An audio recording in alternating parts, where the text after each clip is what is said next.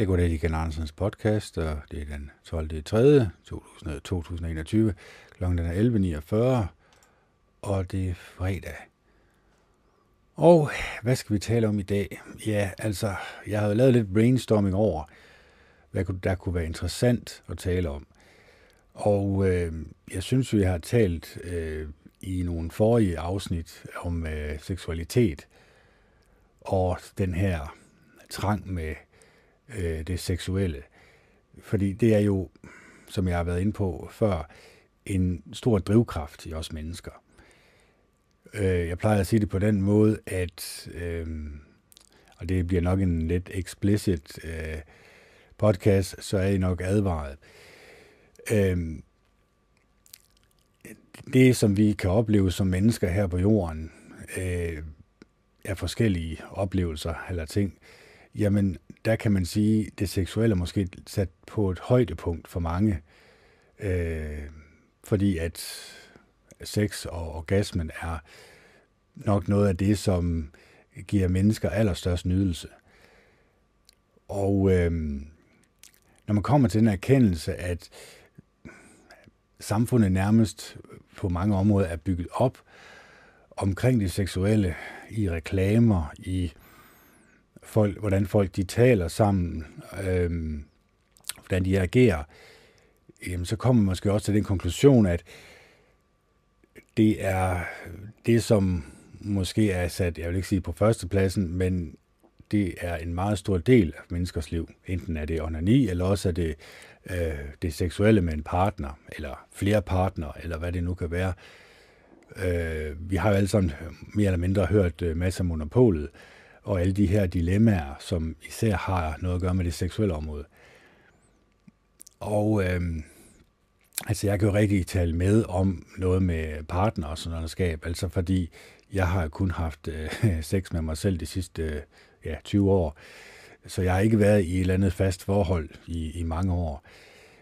Og det gør jo også, at jeg ikke kan snakke mere om den synsvinkel, det er med, med parforhold og, øh, og det seksuelle. Og, og det er jo fordi, jeg måske på en eller anden måde har lidt afskrevet mig. Det, altså jeg, jeg finder ud af, hvordan øh, jeg nyder det bedst selv, og så kan man sige, ja, så er der jo ikke rigtig nogen grund til, man kan sige, det er jo egentlig en, en kropsfunktion, der føles godt, og det er jo det, jeg opfatter det som, øh, når det har noget med onani at gøre, men når det er noget med to mennesker, der har sex sammen, så er det noget helt andet. Øh, så er det jo en, så er det faktisk den mest intime øh, oplevelse, du kan dele med et andet menneske. Der er ikke noget mere intimt end, end det seksuelle blandt to mennesker. Eller det skulle det ikke være, men jeg ved godt, at der er også nuancer inden for det område. Så øh, jeg ved ikke rigtig, om den her podcast skal handle i de næste to timer om det seksuelle, fordi altså, det har jeg, det har jeg lavet rigtig mange om, og der kan man søge lidt på overskrifter og så finde ud af, jamen, det har jeg jo talt om til hudløshed. Så man kan sige, det er jo egentlig bare for at fortælle, jamen, langt de fleste mænd, og jeg kan undtale for mig selv, men i hvert fald for mit eget vedkommende, så tænker man på, på sex sådan rimelig tit. Øh, det er ikke sådan noget, der er alt konsumerende, men, men på en dag, der kan man godt komme op og tænke på det 50 gange måske, eller sådan noget. Øhm, og så selvfølgelig, når man går arbejdsløs, så har man nok også en mani med at se øh, pornografi og, øh, og onanere øh, mere, end, mere end bare to gange om dagen. Måske endda også tre gange. Og øh, jeg har også talt tidligere om det her med, fordi det er der jo mange, der nok tænker lidt på, jamen, hvordan kan du... Fordi så, så stor seksuel nydelse er der vel egentlig heller ikke i at tilfredsstille sig selv. Nej, det er det jo nok ikke, hvis man bare bruger hånden, men man kan jo lave en øh, pocket pussy, eller hvad vi kalder den, øh, en fifi, det kan man, Fifi Langstrømpe, det er det ikke, men det kan man slå op på, på nettet på YouTube, og så finde en hel masse tutorials om, hvordan man kan lave sådan en, en, øh, en kunstig vagina, eller hvad vi kalder den, som, jeg vil ikke sige, det føles ligesom, det gør det selvfølgelig ikke, men det, det er meget tæt på. Og det er godt nok for mig i hvert fald. Så øh, den her kropsfunktion, som de fleste mennesker, som ikke næsten alle mennesker på jorden, øh, nyder og synes er, øh, ja, det er så stor en nydelse sådan set, at vi på en eller anden måde skammer os over det. Eller i hvert fald holder det for lukkede døre. Det er jo egentlig, sådan er det næsten over hele verden. Øh, jeg ved godt, at i Thailand, hvor det er en buddhistisk kultur, har de en måde mere, noget mere afslappet øh, forhold til deres krop, og til andre menneskers krop for den sags skyld. Det er derfor, at øh, massage er så øh, udbredt der i de lande, men det er det ikke i Danmark. Det her med at røre ved hinanden på en ikke-seksuel måde, det kan vi mange gange i de europæiske lande opfatte som lidt seksuelt, fordi bare man siger thai-massage, jamen så vil man jo uvilkårligt tænke, nå ja, men det skal jo være med en happy ending. Og happy ending, det er jo selvfølgelig, at, at kvinden tilfredsstiller manden øh, øh seksuelt, indtil han, øh, indtil han får orgasme. så det, det er jo klart, at vi har forskellige opfattelser af øh, det seksuelle i, i forhold til, hvilket land vi kommer fra. Men i det store hele, jamen, der, der er sex jo egentlig det. Det er jo derfor, vi sidder her. Altså, som jeg siger, vi stemmer fra Nægeren selv. selv. Altså, øh, vores forældre har haft sex, og deres forældre har haft sex, og så videre, og så videre. Så den seksuelle tiltrækning betyder meget for os mennesker. Og jeg har også talt tidligere om, at jamen, kan en mand og en kvinde bare være venner? Ja, det synes jeg, man kan. Altså, det, det har jeg oplevet flere gange. Øhm, og det er selvfølgelig klart, at man lærer jo også noget af hinanden, øh, når, det ikke, når der ikke er noget seksuelt, øh, der ligger under, kan man sige. Så får man lidt et, et dybere venskab, og så begynder man at, måske at kunne forstå kvinder på et lidt dybere niveau, end man ellers kunne. Jeg siger ikke, at jeg forstår kvinder. Det øh, er jeg i hvert fald en af dem, som ikke påstår, eller vil våge at påstå overhovedet. Men jeg måske forstår en lille smule deres tankegang, som er en dimensional modsætning af, af os mænd. Øhm, men det er klart, at vi skulle gerne komme tættere på hinanden som mennesker. Og øh, jeg tror også det her med det seksuelle, at jeg tror, at de fleste mennesker faktisk, når de har det seksuelle, jeg vil ikke sige, at de kommer tættere på hinanden, det skulle de, eller de burde det egentlig gøre, men jeg tror faktisk, de kommer længere væk fra hinanden. Og det har jeg jo talt om tidligere, hvordan øh, jeg mener, at en mand og en kvinde øh, gerne skulle have sex sammen. Det, som var den oprindelige hensigt, det, det, det var jo, at, øh, at når øh, manden øh, kommer op i kvinden med orgasmen, så skal han kigge kvinden øh, ind i øjnene fordi, og så også gerne, øh, så skal man gerne gnubbe hinandens øh, brystvorter, fordi det sørger for, at din chakra, øh, de bliver stimuleret hele vejen op øh, til øjnene. Og det gør også, at når manden han får orgasme, så afgiver han en lille smule af den mandlige energi igennem øjnene over til kvinden, når hun kigger ind i hans øjne. Og på samme måde, når hun kommer med en orgasme og kigger ham ind i øjnene, så modtager han også en lille smule af hendes øh, kvindelige energi.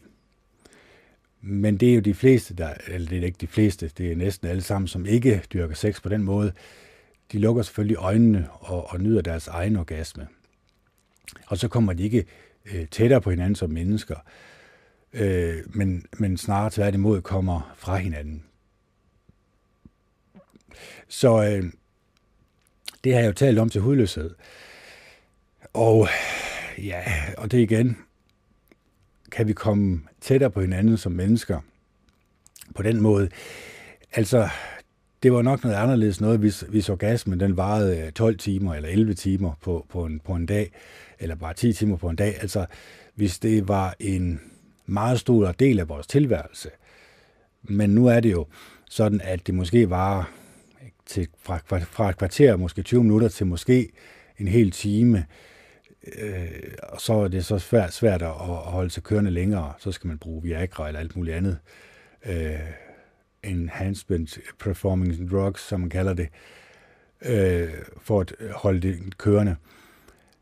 Og øh, det betyder også, at den lille stykke, hvor vi føler os øh, sårbare under det seksuelle, den, øh, den holder vi meget tæt ind til kroppen. Det er også derfor, jeg ved, at vi ikke stammer fra dyrene. Fordi dyrene, de, øh, de, de har jo sex med hinanden, uanset hvem, hvem i alverden, der kigger på dem. Det er de der fuldstændig ligeglade med. Også fuldstændig totalt ligeglade med. Men det er vi mennesker jo ikke. Fordi ellers så vil vi jo, når det bliver sommertid, så vil vi jo se en hel masse mennesker øh, have, sex med, have sex med hinanden ude i det fri. Men det er sjældent, man ser det. Det er meget sjældent, man ser det. Og det er jo fordi, at mennesker har en indbygget skamfølelse over det. Og det er jo klart, at eller en ikke, man vil ikke støde andre mennesker. Så derfor, det er en af de helt store forskelle mellem dyrene og menneskerne, det er egentlig, at vi holder det, det seksuelle, det holder vi mange gange inde bag lukkede døre. Jeg ved godt, man kan se pornografi, men øh, og, og det er jo nogle mennesker, som måske er lidt mere exhibitionistiske, altså de, de er mere øh, man kan sige, de har dyrket sex i mange, øh, mange, for mange af tilfælde, øh, i mange år, og så er de måske kommet til en konklusion, at det ikke er spændende længere. Så, så bliver det at de har puttet et kamera på og, og, og sætte det op på nettet og sådan noget. Der er selvfølgelig også nogen, der er blevet seksuelt misbrugt som børn, og som, øh, og som også er pornoskuespillere, men, men, men det er jo så nogen, der skulle øh, søge psykologisk hjælp i stedet for, eller psykiater. Øh, fordi jeg mener, at, at det er en måde at ødelægge det seksuelle på. Det, det er en måde, man ødelægger øh, den enorme oplevelse, det skulle være at have sex med hinanden. Nå, vi skal videre i teksten, Kent. Lad os lige prøve at se her. Sådan der. Fordi at, øh, som sagt, jeg kunne godt tale om det her i x antal minutter eller timer, men det er jo klart, altså, jeg kan bare sige, at, at det seksuelle betyder rigtig meget for os mennesker. Men vi går med det indvendigt. Vi taler ikke rigtig om det. Øh, så man kan jo spørge sig selv, eller du kan jo spørge dig selv, hvor mange gange har du talt om det seksuelle med dine forældre, for eksempel. Øh, nej, det, øh, det holder vi helt for os selv, især, især i det tilfælde. Det, det, det er klart, det, det er noget så personligt, så det taler man ikke rigtig om.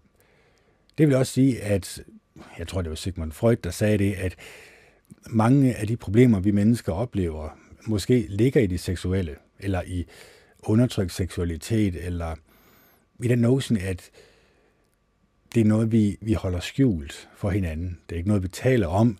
Det er ikke noget, som vi egentlig gør det store hele ud af. Selvom, som jeg sagde tidligere, det er den største oplevelse, man kan opleve som et menneske, at dele en seksualitet med et andet menneske, så holder man det selvfølgelig for sig selv. Og den her holden for sig selv, det gør jo også, at, som jeg siger, man skaber også en barriere. Man har den her notion med, man selvfølgelig tænker sig om, inden man taler. At man selvfølgelig ikke øh, blæver noget ud, som kunne virke øh, seksuelt på et andet menneske. Og øh, det er jo selvfølgelig klart, jeg, jeg mener jo, at vi alle sammen skal åbne os, fordi at vi inderst inde er uendelig kærlighed. Og vi søger kærlighed for andre mennesker. Vi søger venlighed for andre mennesker. Og hvis vi gør det, det tror jeg, de fleste mennesker gør, jamen så er det også meget vigtigt, at man udviser de her, eller viser de her øh, egenskaber ud til verden, så man kan tiltrække andre mennesker øh, med de samme øh, moralnormer og de samme, øh, øh, den samme følelse af en indbyrdes kærlighed.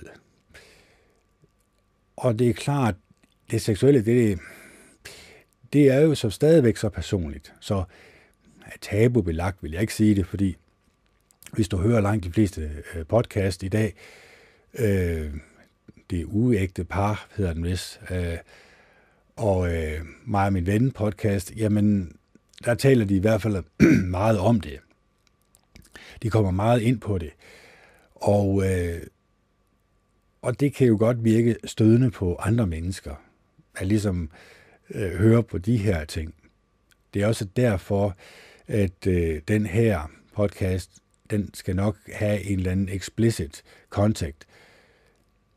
Øh, fordi, og det er jo, jeg synes jo ikke rigtigt, jeg har sagt noget, som kunne virke seksuelt stimulerende, eller hvad det kan være.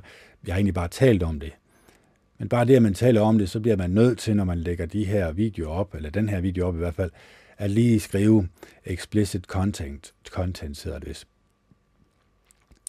Så, øh, så man lige advarer om, at hvis du lytter til den her podcast, så er der måske et eller andet, der kan virke øh, øh stødende øh, på det seksuelle område.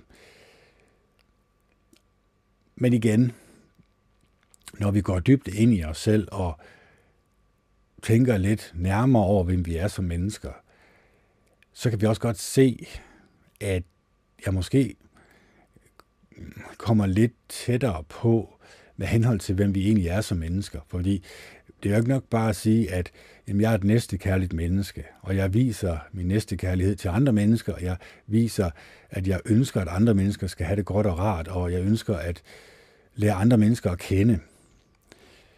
Men jeg egentlig ikke taler om det, som måske er det mest vigtige for rigtig mange mennesker, nemlig det seksuelle, eller det øh, at, at have sex enten med sig selv eller med andre. Fordi det er så stor en del af os mennesker. Det er jo egentlig det, der er drivkraften i samfundet. Det er jo egentlig den måde, vi øh, fører menneskeslægten videre på. Så det burde jo også være en stor drivkraft i samfundet. Ikke så meget i øh, det danske eller de, de nordiske lande, som det er i andre lande. Og, øh, og det har nok også noget at gøre med karriere. Øh, jeg tror, at langt de fleste kvinder øh, i dag har meget store ambitioner om deres karriere, og om at de selvfølgelig først og fremmest øh, skal op og tjene nogle penge, nogle, måske have en, en god indtjening, inden de begynder at kigge sig om efter en mand.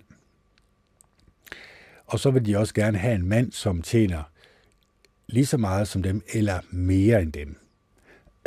Fordi at de egentlig regner med, at når de kommer i den alder, hvor de gerne vil have børn, så kunne de godt tænke sig, at, øh, at de gerne vil have, at der var en mand, som havde så stor en indtjening, at øh, de også kunne gå hjemme, altså at koncentrere sig 100% om øh, at opdrage børnene. Fordi der er jo det, den notion med, at når der kommer en lille ny ind i verden, jamen så er du ikke som mand første prioritet længere. Øhm, så kan man sige, jamen så, har du, så bliver du nødt til at have en eller anden leverage, øh, et eller andet over kvinden, for på en eller anden måde at være dominerende over for hende. Øh, eller i hvert fald for at vise, at øh, du også er der i forholdet, og at kvinden også har brug for manden. Og når der kommer en lille ny, eller to børn, eller hvad det nu er, ind, jamen så skal manden også være klar over, at der bliver altså en anden og en tredje plads i det her forhold. Og det er nok dig, der bliver sat på det. Øhm, så derfor skal man også ligesom vise de her prioriteringer måske lidt tidligere i livet, end man ellers har gjort. Jeg ved godt, jeg er 41, så det er lidt too late øh, for you. Men, øh, men for andre mennesker, som egentlig kunne gifte sig i 24-25 års alderen, eller 26 års alderen, jamen det, det, har, det er der ikke mange, der er interesseret i, fordi at de har den her frihedsfølelse, øh, Øh, som på, på en eller anden måde samfundet har, har lagt ned over dem, at du skal selvfølgelig have en karriere, du skal selvfølgelig søge din egen lykke, og så bagefter, når du så først er over de 30, måske endda 35, så kan du begynde at finde en mand, fordi han vil værdsætte dig meget, hvis du har en, en høj indtjening. Men det tror jeg ikke, de fleste mænd egentlig er interesseret i. Jeg tror, at de egentlig er lidt ligeglade med din indtjening. Øh, de er måske mere interesseret i din attitude. De er måske mere interesseret i, at, øh, ja, nu ved jeg godt, man bruger et gammelt ord, men underkastelse, altså ikke underkastelse på den måde, men at man lader manden lede i et forhold. Og de fleste kvinder, tror jeg, som måske kommer i de her 35 års alderen, eller danger zone, eller hvad vi kalder den, det kan godt være, at de oplever, at øh, de mænd, de søger i de allerøverste, øh, hvad kan man sige, 1% af indtjening, jamen de har en enorm stor portfolio, altså de har, øh, de har et telefonbogen fyldt op med numre, de kan ringe til med kvinder, som gerne vil have dem. Fordi de er oppe i den meget, meget lille promille af mennesker, som tjener øh, rigtig, rigtig mange penge. Og det gør jo også, at de her mænd, de er selvfølgelig ikke interesseret i en kvinde, som måske har fået lidt knups i livet, og måske er blevet lidt, jeg vil ikke sige bitter, det er selvfølgelig voldsomt sagt, men at hun måske har en eller anden attitude, hun har levet i en mandeverden, fordi det skal man jo, hvis du også vil stile efter at tjene en stor indtjening, så er du i en mandeverden, og så er du egentlig på en eller anden måde opdyrket din maskuline energi. Du er måske meget angrebsløsten. At du, hvis du møder en mand, som virker sød og rar, jamen, så går der ikke ret lang tid, før samtalen kommer ind på, hvad du ønsker som mand i forholdet, eller undskyld, hvad kvinden ønsker af manden i forholdet, og hvis hun ikke kan få det, jamen, så er hun ikke interesseret.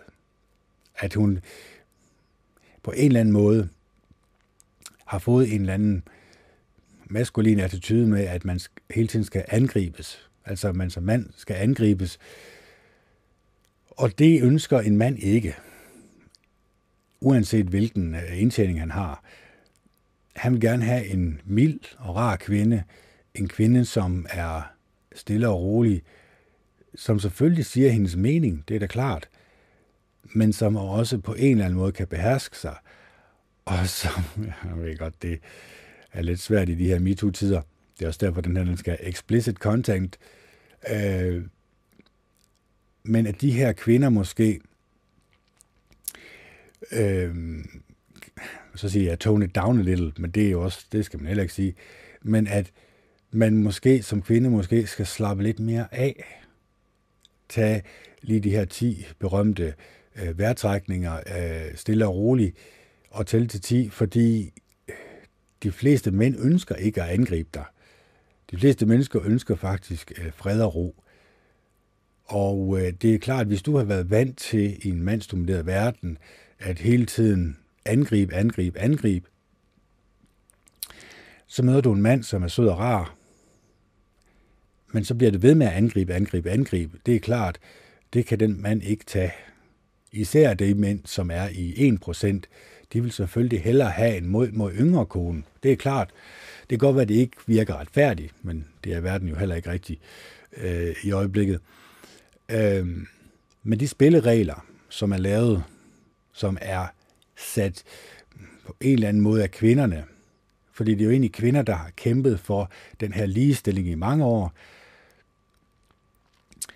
Og så måske er det kede af, at spillereglerne er ændret på den måde, det er. Hvor at mændene, der er, som de søger, som er i 1%, altså som er advokater, eller de her, som tjener, ja, skal vi bare sige 700-800.000 om året plus, ikke også? de mænd, de har jo øh, så mange muligheder på, på datingmarkedet, og de vælger selvfølgelig de kvinder, som, som ikke er så meget maskuline, som måske er mere øh, feminine. Og det er jo fordi, vi i samfundet har lært, at jamen, de feminine kvaliteter, det er dem, som kvinder de kæmper for. Men når de kæmper for dem, så bliver de nødt til at bruge deres maskuline energi, øh, den udfarende energi, den fanden i voldske energi, og så glemmer de jo egentlig, jamen, øh, det er jo egentlig de feminine øh, værdier, vi egentlig skulle kæmpe for. Det her med at være moderlig, det her med at være kærlig, det her med at være, være øh, som et menneske, som man føler sig tiltrukket af, og som har nogle gode og rare og milde egenskaber. Fordi hvis vi møder kvinder, det har jeg også gjort mange gange, altså kvinder, som måske er uerfarne, som er meget fandenivoldske, kontra de kvinder, som er meget milde, og som har nogle af de her gode, positive, øh, milde og rare egenskaber, der føler man sig godt i deres selskab. Der føler man sig afslappet i deres selskab. Og, og de kvinder, man føler sig afslappet i deres selskab, jamen det er klart, de kvinder føler man sig som mand tiltrukket af. Det kan ikke helt undgås. Kontra de, de kvinder, som er meget maskuline, som er meget udfarende og som er meget angribende, dem føler man sig på en eller anden måde frastødt af. Eller ikke, ja, det bliver også et voldsomt ord, men man tager i hvert fald en lille smule afstand fra dem. Man vil helst ikke have dem øh, for meget ind i sit liv, fordi øh, så føler man i hvert fald, at der, der bliver for meget uro i ens liv.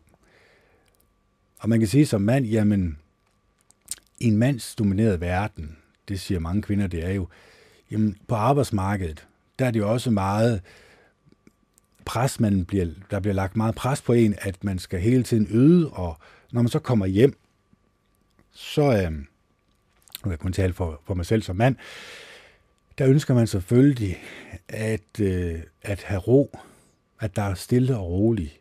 Man kommer hjem til en kærlig og rar kone, øh, som man kan omfavne, som man kan elske, og som kan, man kan vise sin uddelte hengivenhed til.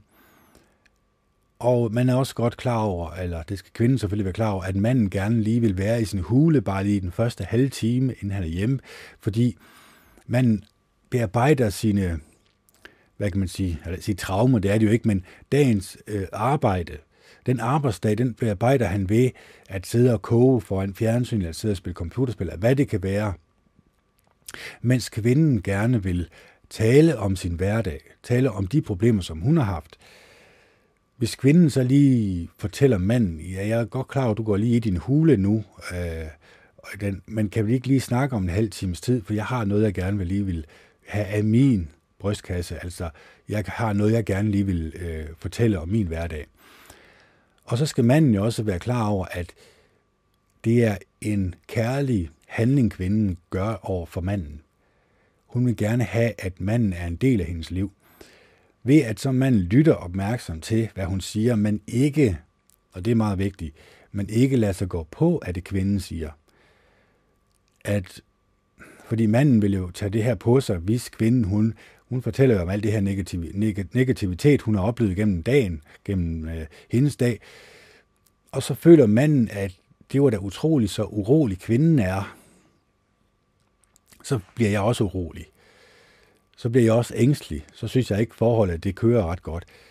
Men det kvinden egentlig bare har gjort, det er, når du ikke som mand kommer med råd og afbryder hele tiden, men bare lader hende tale ud, det er egentlig, hun lægger hendes følelser ud på, øh, ikke på manden, men, og det skal man heller ikke opfatte som, men hun får sine følelser ud, hun får talt tingene ud.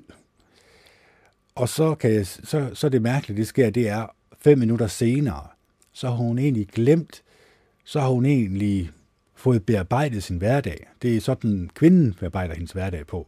Det er ved at tale igennem det, de her ting. Og der skal man som mand egentlig bare dukke sig og undvige. Det var vi vant til i stenalderen, så hvorfor så ikke bruge det nu? At dukke sig og undvige og tige stille og lytte. Fordi det er ikke sikkert, at kvinden hun har brug for råd her. Det er det i mange tilfælde ikke. Hun har egentlig bare brug for at få luft for hendes frustrationer. Og så bagefter, så har hun egentlig fået luft for hendes frustrationer. Så har hun egentlig glemt det og lagt det bag sig så er det også ret vigtigt, at manden glemmer det og lægger, bag, lægger det bag sig. Og i det, manden gør det, han viser interesse for kvinden og lytter opmærksom, jamen, man skal selvfølgelig heller ikke som mand være alt for feminin, det er jeg godt klar over. Man skal selvfølgelig stadigvæk øh, have den maskuline energi, det er klart, øh, i behold. Øh, fordi ellers så vil kvinden jo også begynde at kigge efter andre mænd, som kunne give hende det her modspil. Så der skal selvfølgelig også være noget modspil, det er jeg godt klar over. Øhm, men at man, man har den her ro i hjemmet. Også når kvinden så har givet luft for hendes frustrationer, og man så føler som mand, at jamen, nu er der ro på. Nu har vi fået bearbejdet de her ting. Det kunne jo også godt være, at kvinden hun sagde, hvordan er din hverdag gået, eller hvordan er din arbejdsdag gået? Og så kunne man som mand også fortælle om det. Men der vil man nok finde ud af, jamen, den har egentlig ikke været så slem, selvom du egentlig har sat i sofaen og inde i din hule og bearbejdet de her ting, øh, så har du egentlig bearbejdet dem i forvejen. Og så når man så taler højt øh, om dem til kvinden, så, så virker de ikke så slemme, øh, som det gør, hvis kvinden ikke får talt om de her ting. Og det skal man også være opmærksom på som mand. Hvis kvinden ikke får talt om sin hverdag, det, det er, så, så viser du egentlig kvinden, at du ikke interesserer dig for hende. Det kan godt være, at du ikke synes det, men det er sådan, kvinden opfatter det. Og så derfor er det meget vigtigt, at du lytter opmærksom til kvinden og hendes hverdag, fordi så, så viser du et fællesskab i det her parforhold.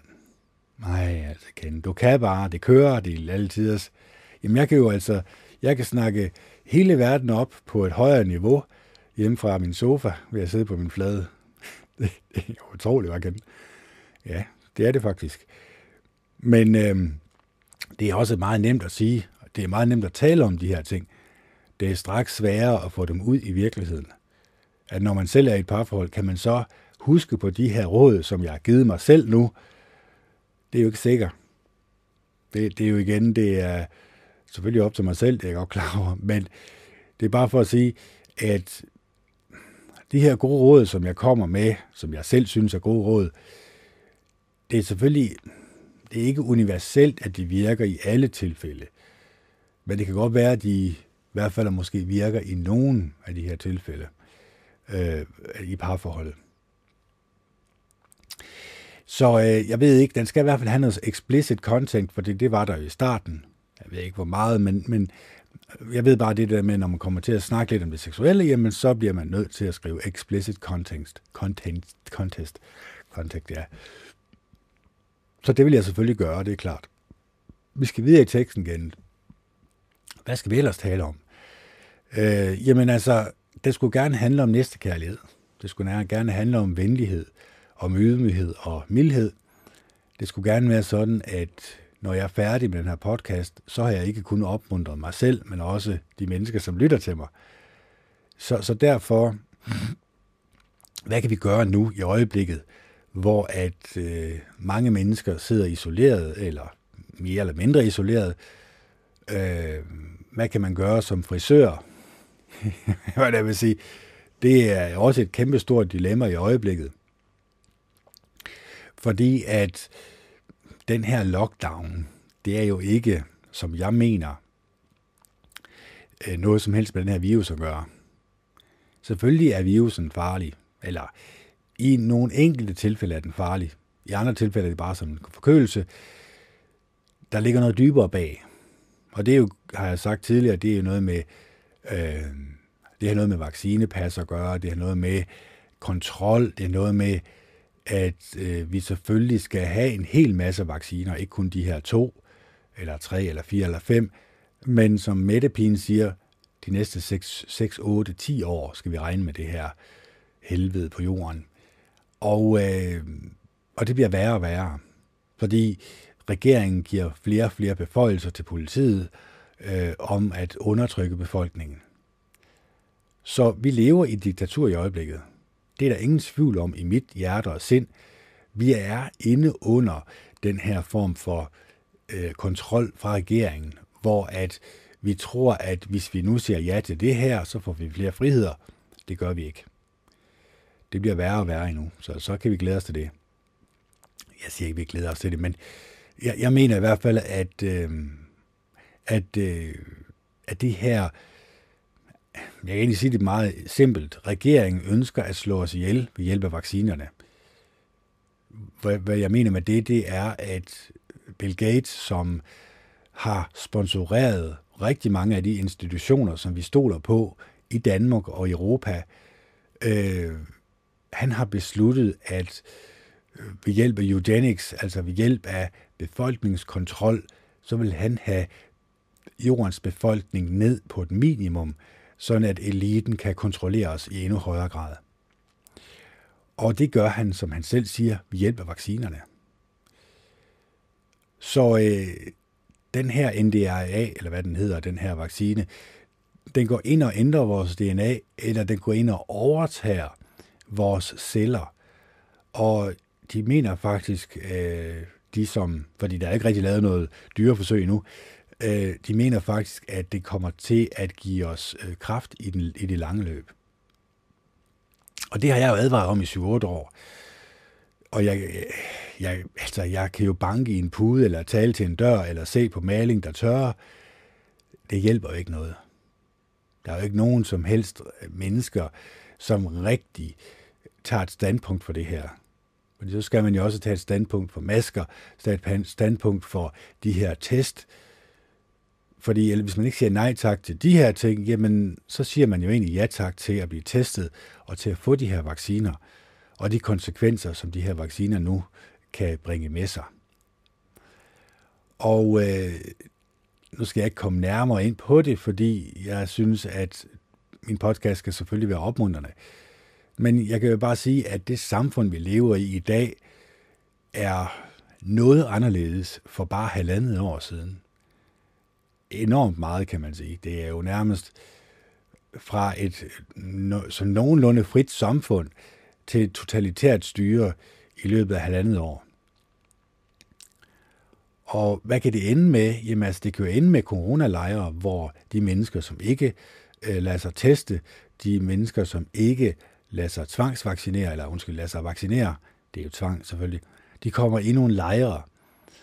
Og, øh, og så vil samfundsdebatten jo selvfølgelig gå over på, hvad skal vi gøre med de mennesker? De mennesker, som ikke vil adlyde, de mennesker, som øh, ønsker at slå dig og din familie ihjel.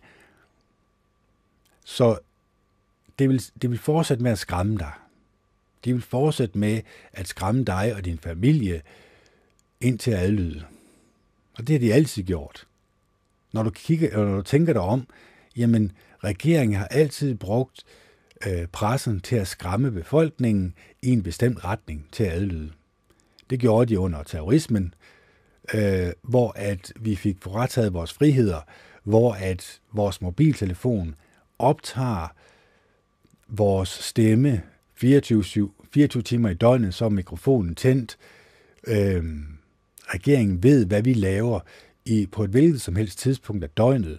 De kender vores inderste tanker og følelser, fordi dem har vi jo lagt ud på nettet, dem har vi jo lagt på Facebook, eller Twitter, Instagram eller andet, øh, at det er sociale skrald. Så de har jo egentlig krammet på os, kan man sige. De ved alt om os. Og så ved de også alt om os, at de vil jo endnu højere grad vide alt om os ved hjælp af øh, de her apps, som de gerne vil have, at vi alle sammen skal bruge, sådan at vi kan kontrollere hinanden og putte hinanden i karantæne og tage så meget afstand fra hinanden som overhovedet muligt. Og det er jo ikke særlig medmenneskeligt. Det er jo snart værdigt det modsatte. Så føler vi os ikke velkomne i hinandens selskab længere. Så tager vi afstand fra hinanden, så flytter vi væk fra hinanden, både fysisk, men også psykisk. Vi ønsker ikke rigtig at have noget med hinanden at gøre længere. Og det er trist. Det er synd. Det er, ja, nu har du da også talt der langt nok ned, kendt. Hvad kan vi gøre ved det? Jamen altså, mit råd det er jo, at det skrald for skraldespanden skal du holde dig fra. Den skraldespand, som du går rundt med, og som jeg går rundt med, den skal vi være klar over, påvirker os rigtig meget, jo længere tid vi kigger ned i skraldespanden. Og skraldespanden i mit tilfælde består af voldelige computerspil, voldelige film, film som portrætterer menneskers dårlige egenskaber, som noget man kan lade sig underholde med, samt de asociale medier, øh, samt øh, pressen, som bliver kontrolleret af regeringen, og de fortæller os altid, hvad vi skal frygte, og de fortæller os også altid vores løsning på vores problemer. Så det er den måde, vi bliver manipuleret med øh, til at føle os ængstlige, til at føle os nede, til at føle os som dårlige mennesker. Så det vil jeg gerne slå en streg over. Men så bliver vi jo nødt til at være selektive med, hvad vi putter ind gennem øjnene og ørerne. Vi bliver nødt til at sige til os selv, jamen, så, vil, så gider jeg ikke at deltage i det. Det er jo først den dag, hvor ingen mennesker stemmer øh, til folketingsvalg.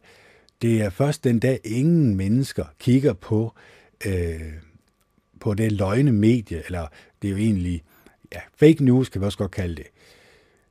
Den medie, som trækker dig i en forkert retning, som trækker dig længere og længere og dybere og dybere ned i en depression, det er først, når man holder sig helt fri for det, og alle mennesker på hele jorden gør det, det er først der, man vil opleve total frihed. Og det gælder jo også politiet og militæret. Når de også først vågner op og tænker, vi arbejder faktisk ikke rigtigt for den danske befolkning. Jeg arbejder for kongen og dronningen og regeringen, som vil have mig til at gøre de her grusomheder. Det er også nok, når først de tænker sig om og siger, jamen det er jo egentlig ikke kriminelle, som vi egentlig går ud, øh, går ud og banker oven i hovedet i det i øjeblikket. Det er jo de fredelige, lovlydige borgere, som ønsker deres friheder tilbage igen. Det er dem, vi banker oven i hovedet. Hvorfor gør vi egentlig det? Det er jo da egentlig lidt mærkeligt, var. Men Black Lives Matter, de kan godt få lov til at demonstrere. Hvorfor egentlig det?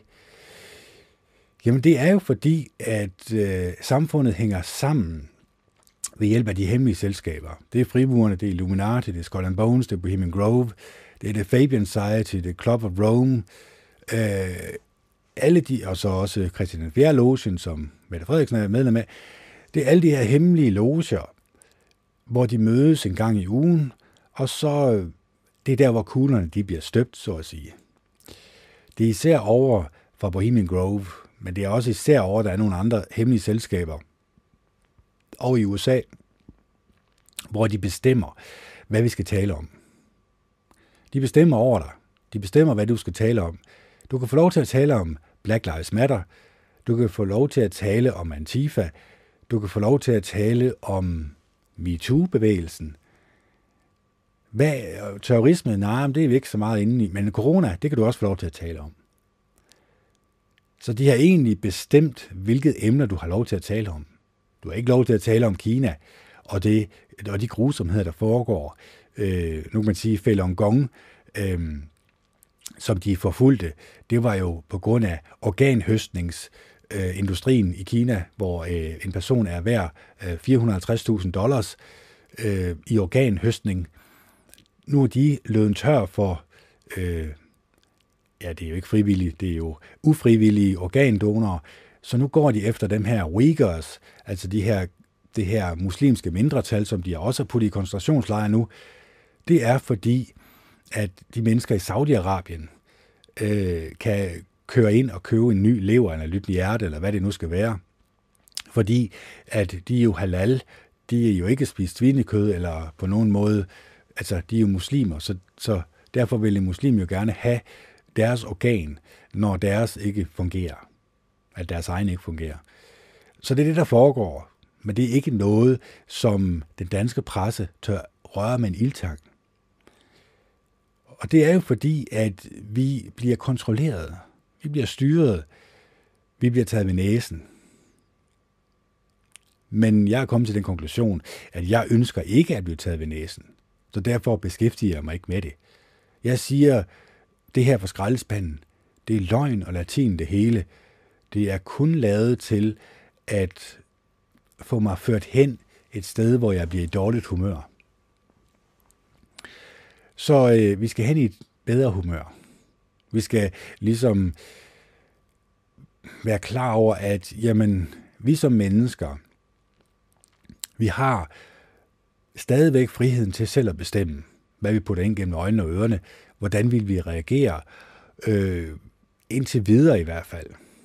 Men der er jo selvfølgelig klart et meget stort pres for skraldespanden til at føre os i en forkert retning. Og den forkerte retning, den vil jeg gerne have, at vi mennesker ikke går på. Så øh, ved at rense vores hjerte og vores sind, ved at læse om andre menneskers øh, gode og positive oplevelser. Nu, nu havde jeg jo var i gang med øh, Kløvedals øh, bog, og det må man sige, det var en barsk historie, han kom med til at starte med, hvor han var på handelsflåden, hvor, at, øh, hvor der var tæsk og alt det her, øh, jeg kan sige fra morgen til aften, men, men det var i hvert fald, det var, øh, det var en barsk historie, vi kom, kom, kom til at lytte til. Og det er jo, som jeg siger, det var det der med hierarkiet. Igen, mennesker, der hersker over andre mennesker, går aldrig godt. Det kan godt være, at vi synes, at vi har da til nogenlunde fredeligt øh, samfund. Vi har da et samfund, der fungerer, øh, hvor asfalt, asfalt bliver lagt, hvor at færdselsreglerne de fungerer da sådan rimelig godt, synes jeg. Øh, sygehusvæsenet fungerer rimelig godt. Det hele det fungerer rimelig godt, ja, så længe du ikke skal bruge det. Nu ved jeg godt, det med trafikken skal selvfølgelig altid helst gerne være brugbart. Det skal jo helst gerne være sådan, at, at øh, vi kommer fra A til B helskindet, og, og uden at have overtrådt nogle regler. Det er mest gavnligt for os og for vores medmennesker. Så, så det er klart, det ligger sådan fast. Men de andre, nu kan man sige med, med kraftforskning, der er over 15.000 mennesker, der dør af kræft hver år, men det er jo ligesom blevet sat ud på et sidespor under det her corona. Selvom coronaen ikke har taget ret mange menneskeliv, man er faktisk lidt i tvivl om, hvor mange, jamen, så er det jo nok fordi, at der er så stor en koncentration om det her corona, det er fordi, at de vil have, at mennesker de skal acceptere de betingelser, som de stiller op, øh, de sandheder, som de gerne vil have øh, stopfodret befolkningen med. Og så kan vi lære det, kan vi. Eller vi kan lade være. Det er op til os selv. Så derfor har jeg sagt, det er for skraldespanden, det er løgn og latin, det ønsker jeg ikke at beskæftige mig med, fordi jeg bliver i et dårligt humør. Så vi skal i et bedre humør. Vi skal gerne være sådan, at, øh, at den her podcast, den kunne på en eller anden måde være opmuntrende. På en eller anden måde, så kommer vi til at tænke mere næstekærligt om os selv. Kommer til at tænke på sig selv og sige til sig selv, jeg er et godt og et rart menneske, og jeg ønsker fortsat med at være et godt og et rart menneske, ikke kun over for mig selv, men også over for de mennesker, som jeg møder. At jeg som menneske ikke går rundt med skjulte bagtanker, når jeg taler med et andet menneske. Når det her menneske taler med mig, jamen, så kan det menneske være trygt ved at tale med mig. Jeg prøver ikke at manipulere med andre mennesker på nogen måde. Jeg prøver at være et oprigtigt menneske. Og hvis man gør det, hvis man har den tankegang og det tankemønster dybt indprintet i sig selv, så tror jeg også, at andre mennesker kan blive opmuntret af at tale med en. Kan føle, at her er et andet menneske, som også oprigtigt øh, søger kærligheden og venligheden i andre mennesker, og ikke kun i sig selv. Fordi vi må jo nok ærligt indrømme, at vi er på mange områder blevet egocentrerede. Vi tænker kun på os selv, og knap så meget på vores medmennesker. Det ved jeg godt, det er der mange, der ikke ønsker at høre, fordi jeg, det kan I jo sige ikke også højt, og det kan jeg også sige højt, jeg tænker på andre mennesker end mig selv. Det gør jeg i hvert fald. Altså, hvad er det for noget pjat at sige? Selvfølgelig gør jeg det. Så kan jeg spørge, gør du det i handling også? Gør du det i dine tanker? Når et andet menneske kommer lidt for tæt på, hvad tænker du så? Uha, så tænker jeg, kan han, kan han da ikke holde, holde afstand, en idiot? Altså, hvad tænker han på? Han kan jo smitte mig. Nå, okay. Det virker ikke som særlige næstekærlige tanker. Det virker som om, du har noget, du skal arbejde på. Fordi ved at tænke de her tanker, i stedet for at sige på en venlig måde, øh, jeg kan se, du kan vi ikke lige holde lidt mere afstand, fordi jeg føler lidt, at du kommer lidt for tæt på, og sige det på en venlig måde, i stedet for, at man i hvert fald indvendigt har de her meget negative tanker om sine medmennesker, og det er jo den der notion med, vi kan ikke føle med andre mennesker. Vi tænker kun på os selv, især i øjeblikket, fordi vi kunne alle sammen få den her sygdom og dø jo. Jamen, vi kan også alle sammen få kræft og dø, vi kan alle sammen, altså der er så mange ting, vi kan dø af, så det er nærmest meget farligt at leve faktisk. Men de fleste mennesker accepterer ikke andre mennesker i øjeblikket. De ser, til, de ser skævt. Hvis mennesker ikke bruger maske, så ser folk skævt. Det kan jeg se lige med det samme. At hvis der er en, der ikke går med en maske, så andre mennesker kigger underligt på vedkommende. Så øh, folkestemningen har vendt sig til det værre. Mennesker tænker kun på sig selv og ikke på andre. Det kan godt være, at det er en voldsom udtalelse, men måske i det store hele ved vi godt inderst inde, at det er i hvert fald blevet sådan, øh, især de sidste års tid eller halvanden. Så det skal vi fra. Og grunden til, at jeg siger de her lidt barske ting, øh, og går måske lidt tæt på, det er måske også for at vågne mig selv op, og også vågne andre mennesker op, dem som lytter til mig. Nu ved jeg godt, det er ikke alverdens øh, lytter, jeg har, eller ser, jeg har på, på mine videokanaler øh, på YouTube, men jeg har trods alt ret mange følgere øh, på de andre kanaler. Så jeg ved, at der er nogen, der lytter med. Og hvor meget de lytter med, det kan jeg jo ikke sige, om de lytter med i alle, øh, alle to timer. Men jeg gør i hvert fald, hvad jeg kan, for ligesom at være en opmuntrende stemme. Sige, at jamen, det kan faktisk godt lade sig gøre ved hjælp af meditation, ved hjælp af øh, selvhjælpsbøger, ved hjælp af andre menneskers positive oplevelser, som er blevet skrevet ned, og så også de podcasts, som er derude, øh, som handler om selvhjælp, som handler om opmuntrende historier for andre mennesker, kan hjælpe os alle sammen til at blive i bedre humør. Til at få den her ballast, det er, når vi så kommer for tæt, eller når der er et andet menneske, der kommer for tæt på os, at vi så ikke automatisk kalder ham en masse ukvemsord op i vores hoved, men vi lige siger, hov, han er også et medmenneske, ligesom vi er. Han har også de samme sanseindtryk, som du har. Han fortjener også vores kærlighed og vores venlighed.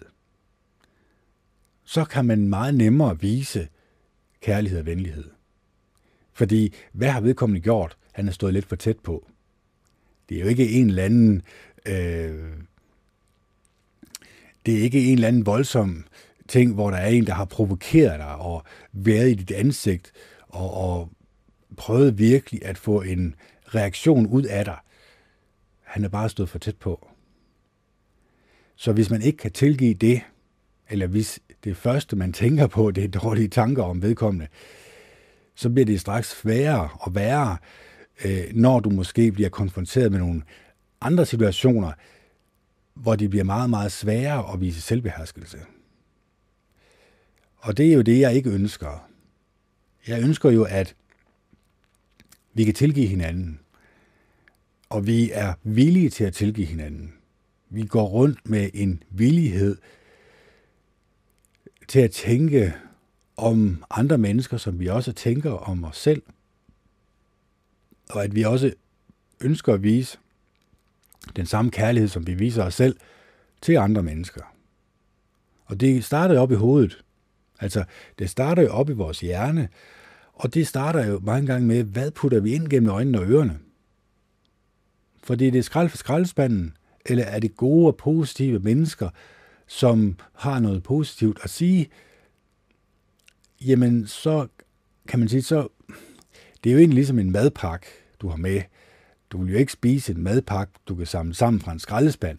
Det vil være ulækkert, det vil ikke smage særlig godt, og du vil måske endda også få ondt i maven.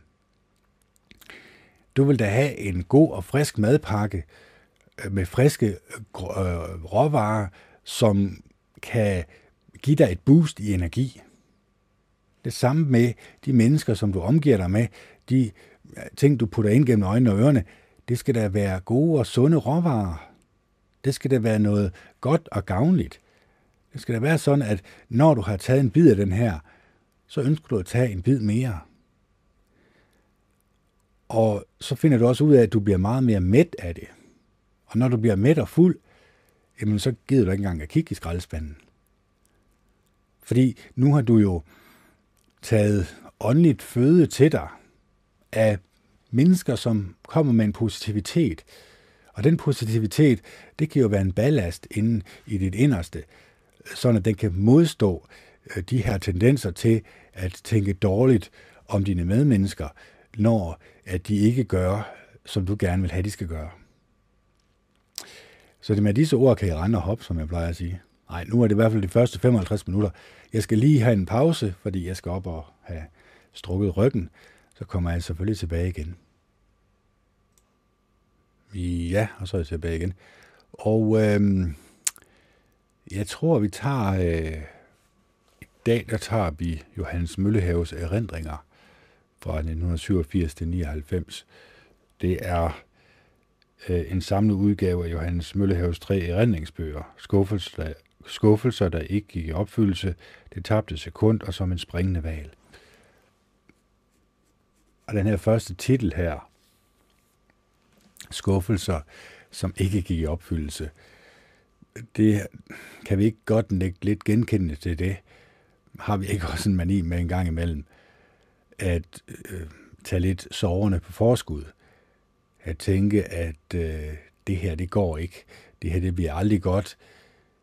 Det her, det bliver ikke en succes. Og så viser det sig at kunne hjælpe med, at det blev en succes. At de her dårligdomme, vi havde tænkt, ikke kom til at ske. Og hvor mange gange gør vi egentlig det? Hvor mange gange øh, tænker vi egentlig meget dårligt om os selv? Eller tænker meget dårligt om øh, de mål, vi har i livet? Hvis vi har nogle øh, positive mål i livet, jamen, så skal vi da også forfølge dem. Hvis vi gerne vil have dem til at gå i opfyldelse, så bliver vi nødt til at forfølge dem. Og der er jo den her barriere, som rigtig mange mennesker har, at man tænker, ah, det, det kommer ikke til at lykkes for dig, det her. Så hvorfor egentlig gå i gang med det? Og det øh, er jo en, en tankegang, mange mennesker de, de udøver. Men ved at få, den, få at bearbejde den tankegang en lille smule, få sagt til sig selv, jamen, er det noget, jeg virkelig ønsker det her? Er det noget, jeg virkelig brænder for? Jamen, så skulle det også gerne kunne komme ud i den virkelige verden. Så skulle det også gerne kunne lade sig gøre at få manifesteret det her, som man ønsker sig. Så øh, den drivkraft, der ligger bag et ønske, vil gerne, den, kan jo, den kan jo hjælpe en øh, til at forfølge sin drømme.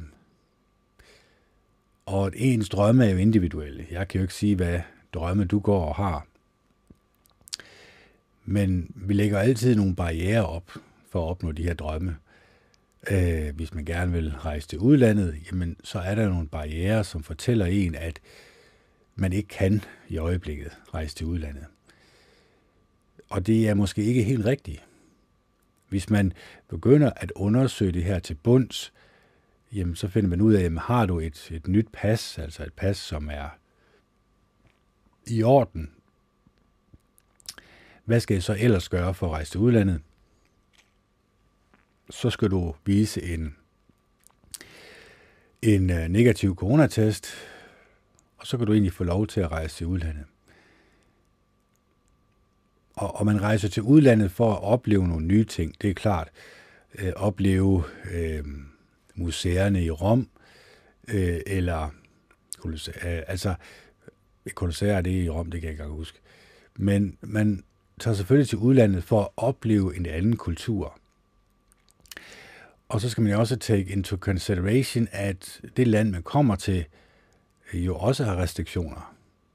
Det er heller ikke sikkert, at restauranter øh, eller museer eller nogle af de andre turistattraktioner har åbne. Så man vil ikke kunne udvide sin horisont ved at rejse til udlandet så meget, som man ellers kunne inden det her corona. Det skal man jo også tage ind i overvejelse.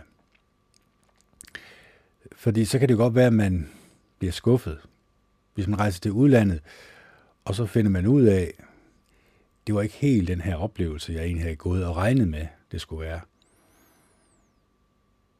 Og det skulle, det jo, det skulle jo gerne være en god oplevelse, hvis man vil rejse til udlandet. Så skal det jo gerne være sådan, at der ikke kommer alt for meget malurt i bæret. Så i øjeblikket, jamen, der kan man jo selvfølgelig sige, der bliver jeg nødt til at acceptere, at situationen er på den måde, jeg kan ikke rejse ud, eller jeg kan godt rejse ud, men jeg vil ikke få den oplevelse, som jeg gerne vil have. Så det er ligesom for at sige, jamen, de mål, vi sætter os i livet. Nu kan man sige, at jeg har været meget heldig at få en læreplads. Og øh, det er jeg utrolig glad for. Jeg starter her den 6. Øh, så er jeg mere eller mindre sikret de næste fire år med arbejde. Det er en utrolig følelse af lethed, kan man sige. Fordi så ved jeg, jamen nu er jeg sikret. Nu skal jeg ikke gå og spekulere hele tiden på, først så jeg arbejde, så måske kunne arbejde en uge, eller så mister jeg arbejdet, eller så bliver arbejdet ikke til noget, fordi at på grund af det corona, altså de næste øh, fire år er man sikret. Selvfølgelig, klart, det, det er jo ikke 100%, men det er så sikkert, som det nu kan være. Så det vil også sige, at nu kan jeg begynde at, at tænke i nogle lidt andre baner.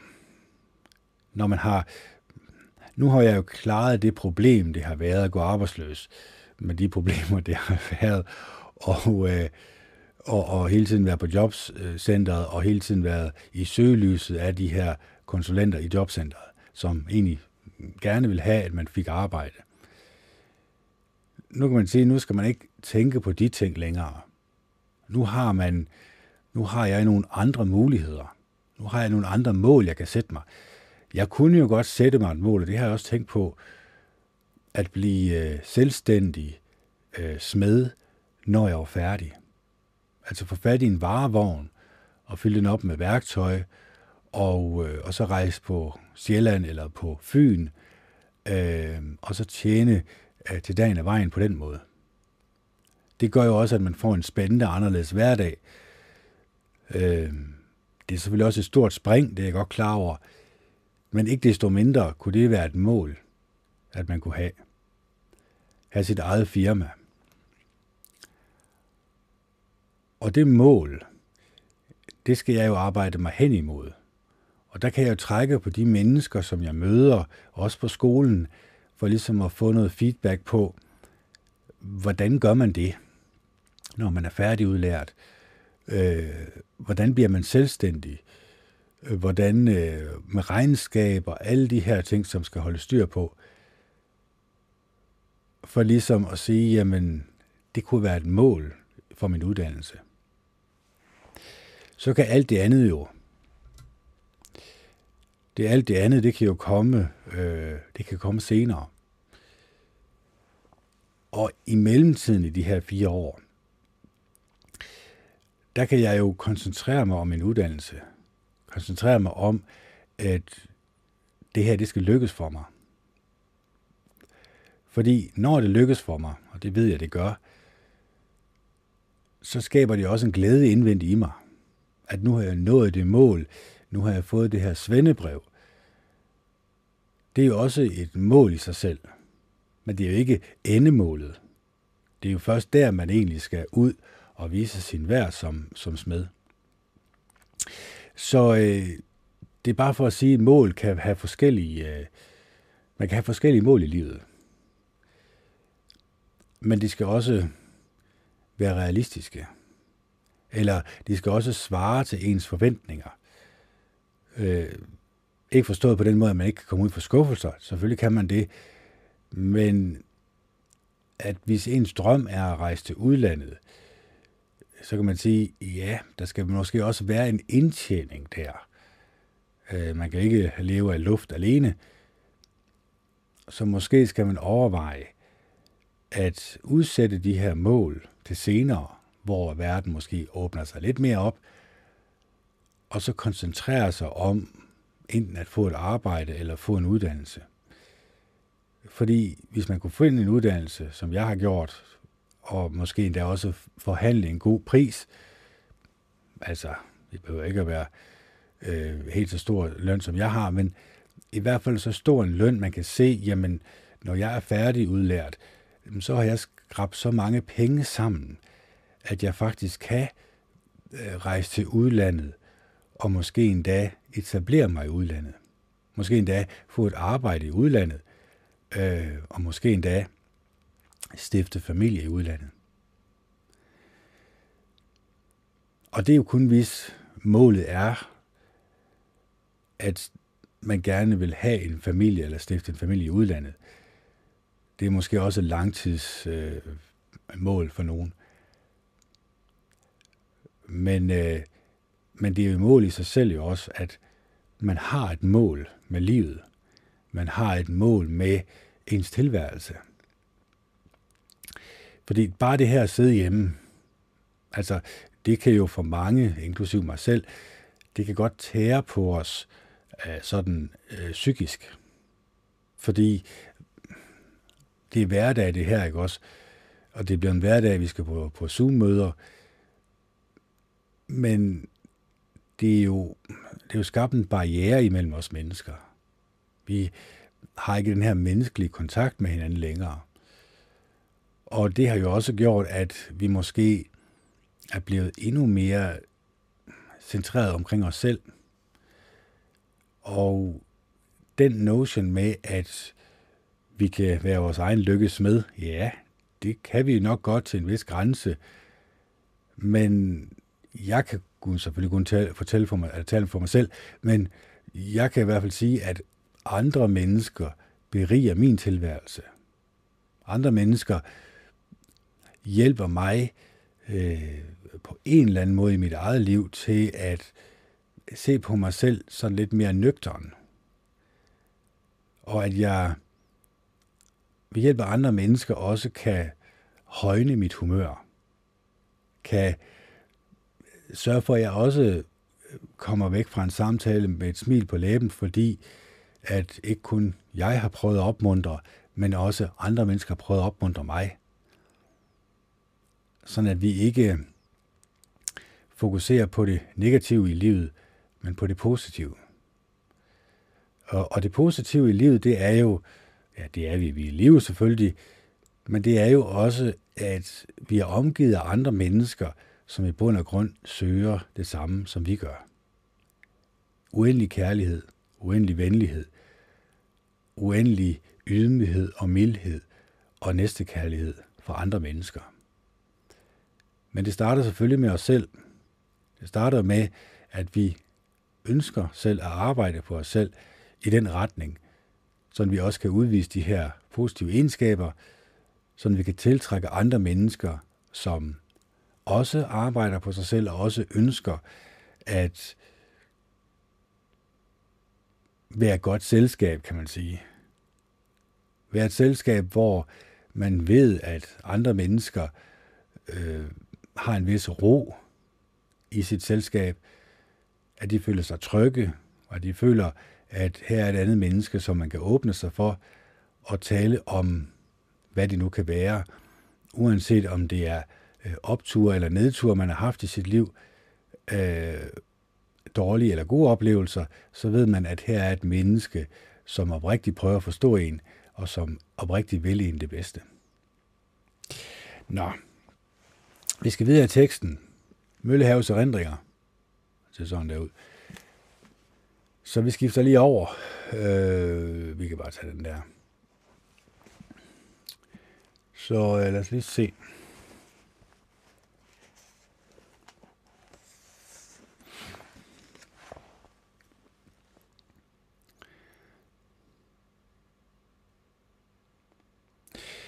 Jeg husker øh, Stang, Stangerup.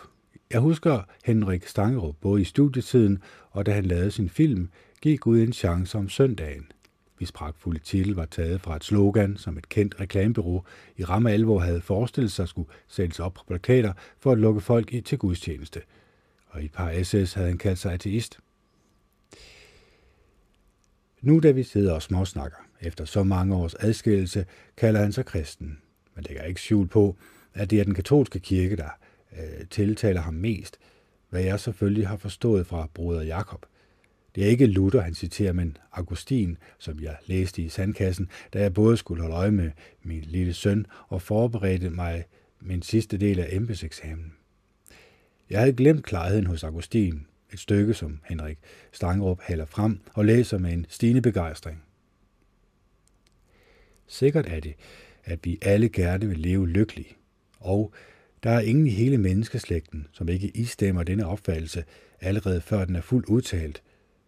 Men så vidt jeg kan afgøre, kan man hverken kalde den lykkelig, som ikke har, hvad han elsker, hvad det end er, men heller ikke den, som har, hvad han elsker, hvis dette er noget skadeligt, eller den, som ikke elsker, hvad han har, selvom dette er det bedste.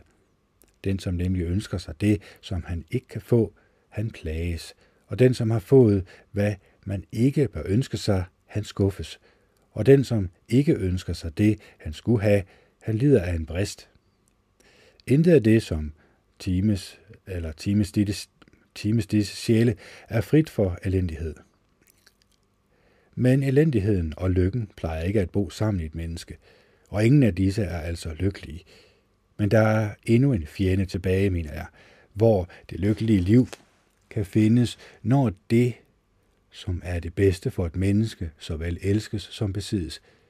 I hvad andet består nemlig det, som vi kalder at nyde, end deri, at det, som vi elsker, står til vores rådighed. Acto lieber Augustin, alles ist væk. Jeg kan godt se, at disse vise ord fra det 4. århundrede efter Kristus siger meget betydeligt om det 20. århundredes menneske.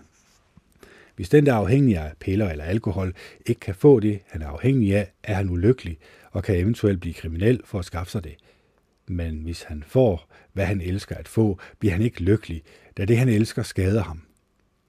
Og hvad nytter det, man har fået den bedste ægtefælle, hvis man ikke elsker det, man har fået? Lykken er altså ikke bare at få, hvad man elsker, men at elske, hvad man får, hvis det ikke er noget skadeligt, man elsker, fordi man lider af en brist. Teksten er forunderligt klar, og jeg forstår godt, at Henrik Stangerup, der elsker Pascal, også må elske denne sublime og tætte formulering. Da jeg igen spørger ham om, hvorfor han i dag kalder sig kristen, svarer han, som næsten hver gang med en god historie, som han har fået en slags åbenbaring ved at høre.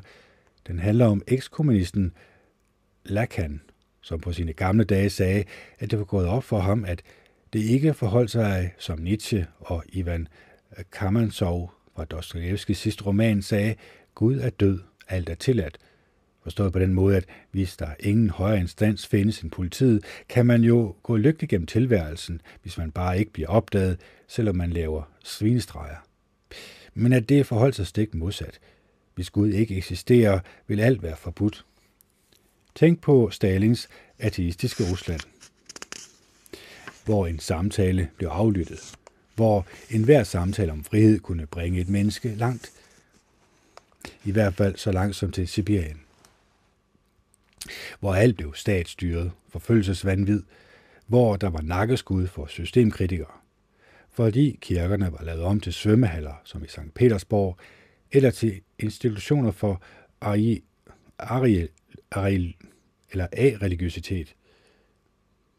Eller tænk på den franske revolution, hvor man afskaffede Gud og forbød alt og indførte guillotiner for dem, der brød friheden, ligheden og broderskabets hellige trinighed – med den sætning i hovedet kører jeg fra Møn og fra et møde med en af Danmarks mest splittende og samlende kulturkritikere, og med, om hvem Christopher Stasi Daily Telegraph skrev, en betydelig forfatter på toppen af sin ydeevne, hvis ikke den almindelige engelske læser var lige så afvisende over for europæisk litteratur, som små drenge er over for sæbe og vand, så vil Henrik Stangerup have fundet sin plads i vort litteraturs panas for mange år siden. Hans livslange snæren af tidsånden har i øvrigt, så længe som jeg har kendt ham, dementeret Stompes aforisme om, at de bidende bemærkninger først kommer, når man har mistet tænderne. Så øh, kan man sige, at de her friheder, øh, eller den her lykke, som det her menneske søger, kan være skadelig for mennesket. Ja, selvfølgelig, hvis det er øh, hvis det er stoffer, vedkommende søger, så er det skadeligt, selvom det er det, mennesket ønsker. Og så er der også de ting, som man ønsker sig, som man ikke kan få, jamen det gør jo egentlig en ulykkelig. Hvis man ikke kan få sine øh, ønsker og drømme opfyldt, jamen, så giver det sig selv, så bliver man ikke et lykkeligt menneske.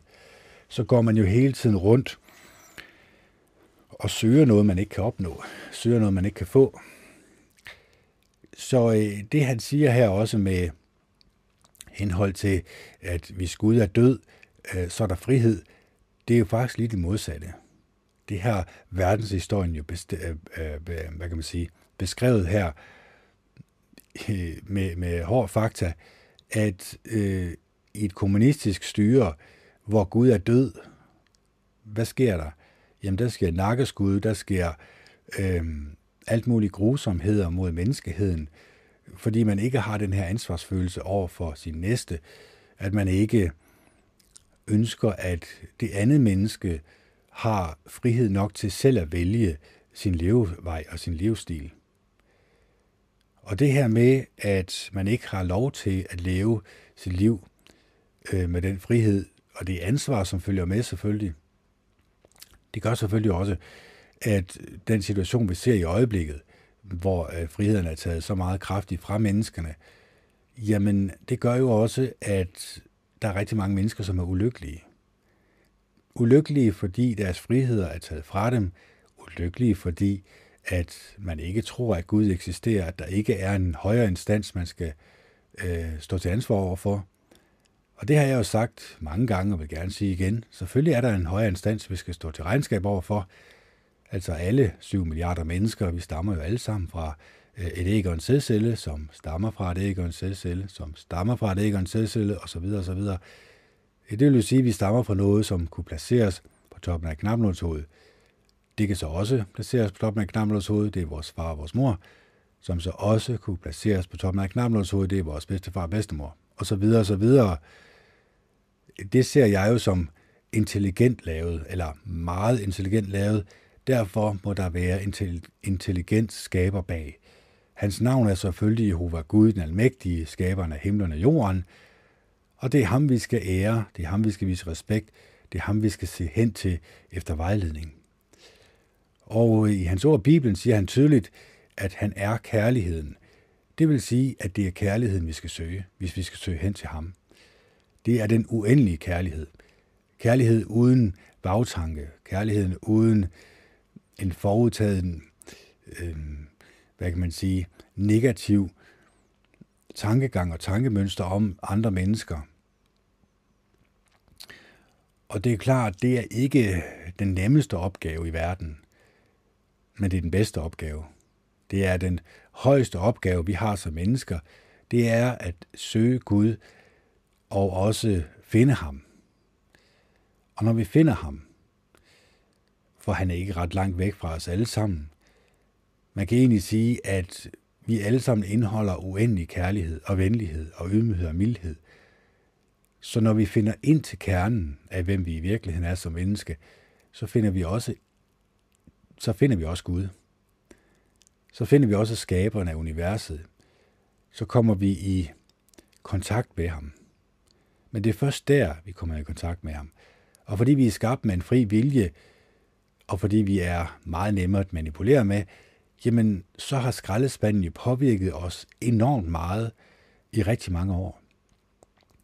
Og så har vi lagt en barriere op imellem os og Jehova Gud, den almægtige, skaberen af himlen og jorden. Og det er klart, den barriere, den kan brydes, den kan skraldes væk, men fordi vi er skabt med en fri vilje, så er det op til os selv. Så er det op til os selv at sige, at jeg ønsker, at komme nær til Gud, fordi så vil han komme nær til os. Men det kræver jo en indsats. Det kræver jo, at man renser sit, sit sind og hjerte, at jeg fylder op af positive mennesker, som har en positiv syn på livet, og som fylder mig med positivitet. En af, øh, de helt store forfattere, Møllehave, han kommer selvfølgelig både ind på de negative aspekter af livet, men jeg synes også, at han mange gange kommer op med det positive. Han ligesom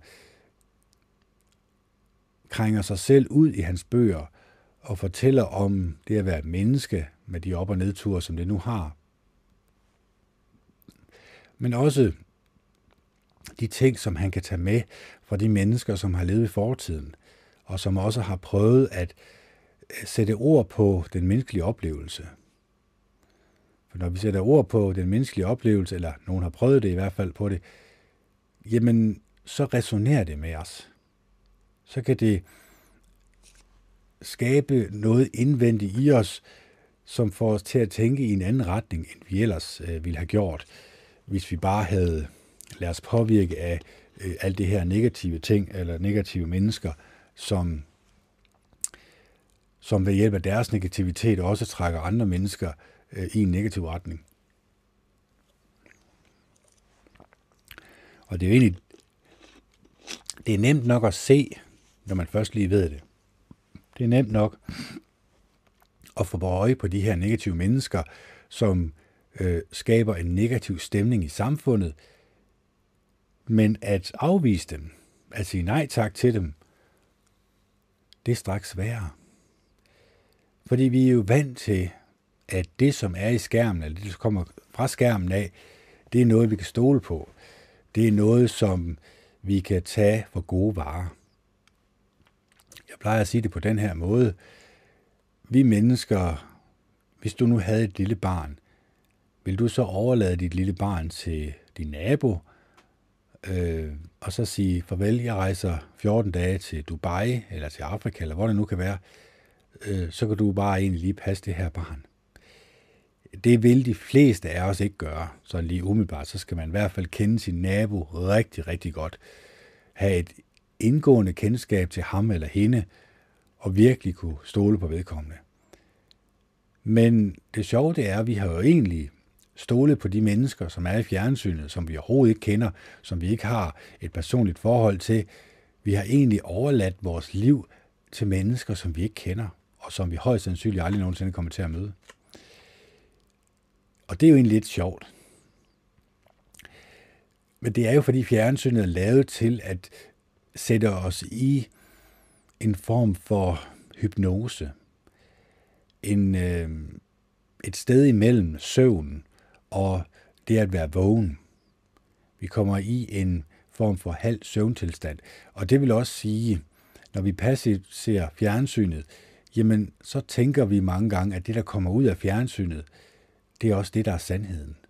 Det, det tager vi på os som en mening, det reagerer vi på, så vi har egentlig overladt vores reaktionsmønstre til fjernsynet, og til det, som kommer af, eller kommer ud af fjernsynet. Og det, jamen det er jo igen, det må I jo selvfølgelig selv lægge råd med, men jeg har for mange år siden sagt, at jamen, det meste af det, der kommer ud af fjernsynet, er løgn og latin, og det er kun lavet til at, øh, at få mig til at frygte mine medmennesker, og, øh, og den løsning, som de kommer med, mange gange er noget, som kunne ende med at slå mig ihjel. Så de er ikke til for vores skyld. Man kan sige, at vi er til for deres skyld. Og vi er dem, som holder korthuset oppe. Vi er dem, som... Jeg fodrer svinet, var jeg ved at sige, men vi, vi fodrer i hvert fald øh, de her mennesker ved at sige ja tak til deres tyranni, til deres diktatur. Og ved at gøre det, jamen, så har vi også egentlig sagt, at jeg overlader hele mit liv til dig, og store fjernsyn i det høje.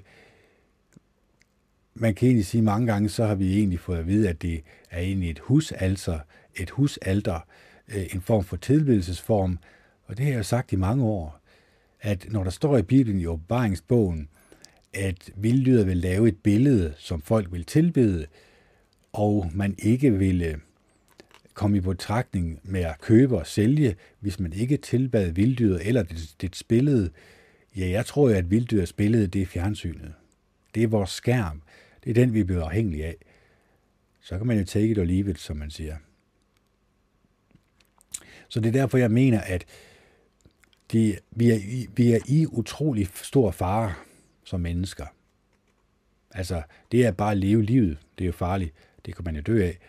Men det kunne også godt tænke sig, at der er andre mennesker, som ikke vil os det bedste.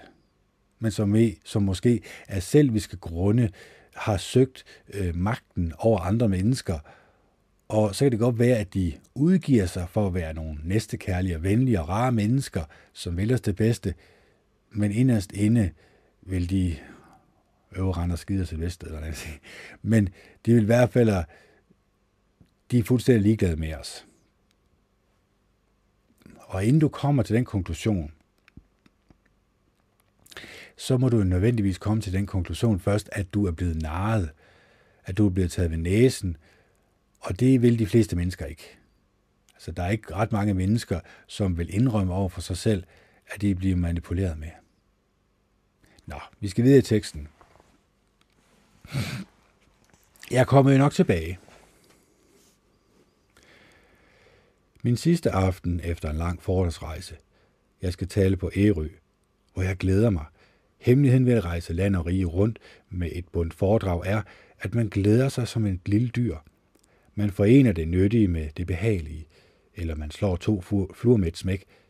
Man når at se gamle venner og bekendte, bo hos sine børn og søskende, møde gamle kollegaer. På Ærø har jeg en aftale med Anna Sofie Seidlin. Det er alt for længe siden, jeg har set hende. Jeg vælger at flyve derover. Jeg sætter bilen i Brændinge tæt ved Rudkøbing. Der er en lille flyveplads, rundflyvning og transport til Ærø retur. Man lander lige uden for Marstal, og der venter en taxa.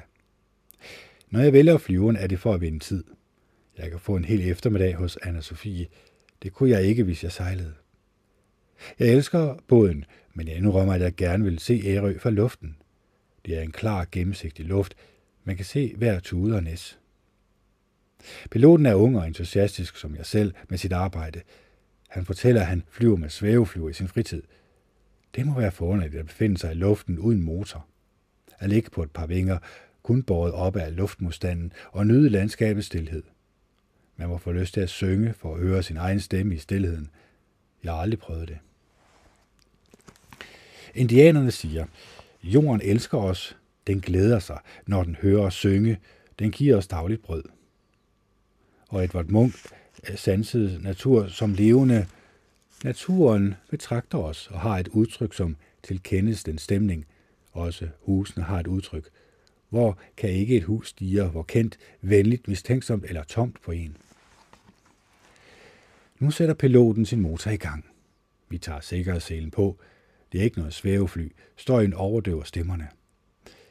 Ja, øen under os betragter os med et vågent udtryk. Maskinen kaster skygge. Blot vand omkring den lille grønne ø. Jeg tænker på de gange, jeg har oplevet Anne Sofie, som fortæller, da jeg var præst i Vridesløses lille statsfængsel, inviterede hende, og hun kommer, fortalte folkeeventyr, så de store fyre med tatoveringer og overarme som skinker sad med våde øjne. Hendes særlige evne til at gøre en myte eller krogstuehistorie nærværende. Det handlede om os, der sad og lyttede. Den fine blanding af dværg humor og forslagenhed er noget, der tog os om struben. En anden gang hørte jeg hende genfortælle Dostojevskis Idioten. Hun kaldte den kvindelige hovedperson Olga. Hun hedder Nat- Natasha. Da efter de tre timer fabelagtige genfortælling man troede, der var gået en kvarter, spurgte hende, hvorfor hun brugte et andet navn til Natalia, svarede hun. Jeg kunne pludselig ikke komme på hendes navn, og historien måtte jo videre. Det er 20 år siden, jeg har læst den. Hendes første optræden med at genfortælle kom i en vis forstand ved et tilfælde. Salen var fuld, og foredragsholderen var ikke øh, kommet frem på grund af sne og is. Paul Sadlin spurgte, hvad de skulle stille op. Eller Paul Seidelin spurgte, hvad de skulle stille op sendte de mange hjem, uden foredrag og uden kaffe. Anne-Sophie svarede, at hun lige havde læst Raskolnikov af Dostoyevsky, og den var hun så opfyldt af, at hun sagtens kunne gå ind og fortælle den. Det gjorde hun så. Med en sådan koncentration og henrivenhed, at hun ved midnatstid ikke var nået frem til mordet. Så måtte forsamlingen komme igen og høre resten, og jeg skal love for, at de kom igen. At genfortælle er også at kunne begrænse sig. Men Dostojevski trækker selv mordet meget langt ud. Vi ved, at det skal ske, og i den spænding kan vi lytte meget opmærksomt til resten. Forhistorien er uendelig væsentlig. Her skildres hans baggrund, hans sindstilstand, hans nye tanker, som ligger i tiden. Hvorfor skal en gammel blodsuger af en årkvinde have lov at leve? Hun er jo kun et skadedyr. At dræbe hende vil være som at skære en kraftsfuldst ud af et læme. Det er kun for, at resten kan leve sundt, at man gør det. Men man vil jo hen til kardin kardinalstedet. Det kom man så næste aften. Og nu har jeg jo ikke læst Dostoyevsky. Jeg har haft ham i hånden. Jeg har haft i hånden flere gange, lyder lidt. Ja. Men de er ret dyre, de her bøger. Sådan 300-400 kroner per bog. Jeg synes, det er sådan lige... Ja. Men jeg skal nok komme til ham, bare roligt. Altså, den her verdensberømte forfatter, øh, som egentlig på en eller anden måde, tror jeg, er påvirket af det samfund, han lever i. Det her enorme, hvad kan man sige, kommunistiske styre vil det jo egentlig være, men i hvert fald at leve under sådan en eller anden form for diktatur, det gør noget ved en. Det er jo det samme med øh, ham, der har skrevet øh, Flugten fra øh, Camp 14, som handler om den her fange, som undslipper øh, på nærmest mirakuløs vis de her koncentrationslejre i Nordkorea. Og den historie, han fortæller, er så barsk, men også så nærværende, at du kommer til at leve dig så meget ind i historien. Og han har jo også arne, han kan vise på hans ryg, som også gør historien mere nærværende. Og som også fortæller os om, ja, at det egentlig også kunne ske for os selv. At ved at overlade andre mennesker magten, jamen, så kan man risikere, at man på et eller andet tidspunkt står i en situation, hvor det kommer til at ligne Nordkorea mere og mere, eller Kina for den sags skyld.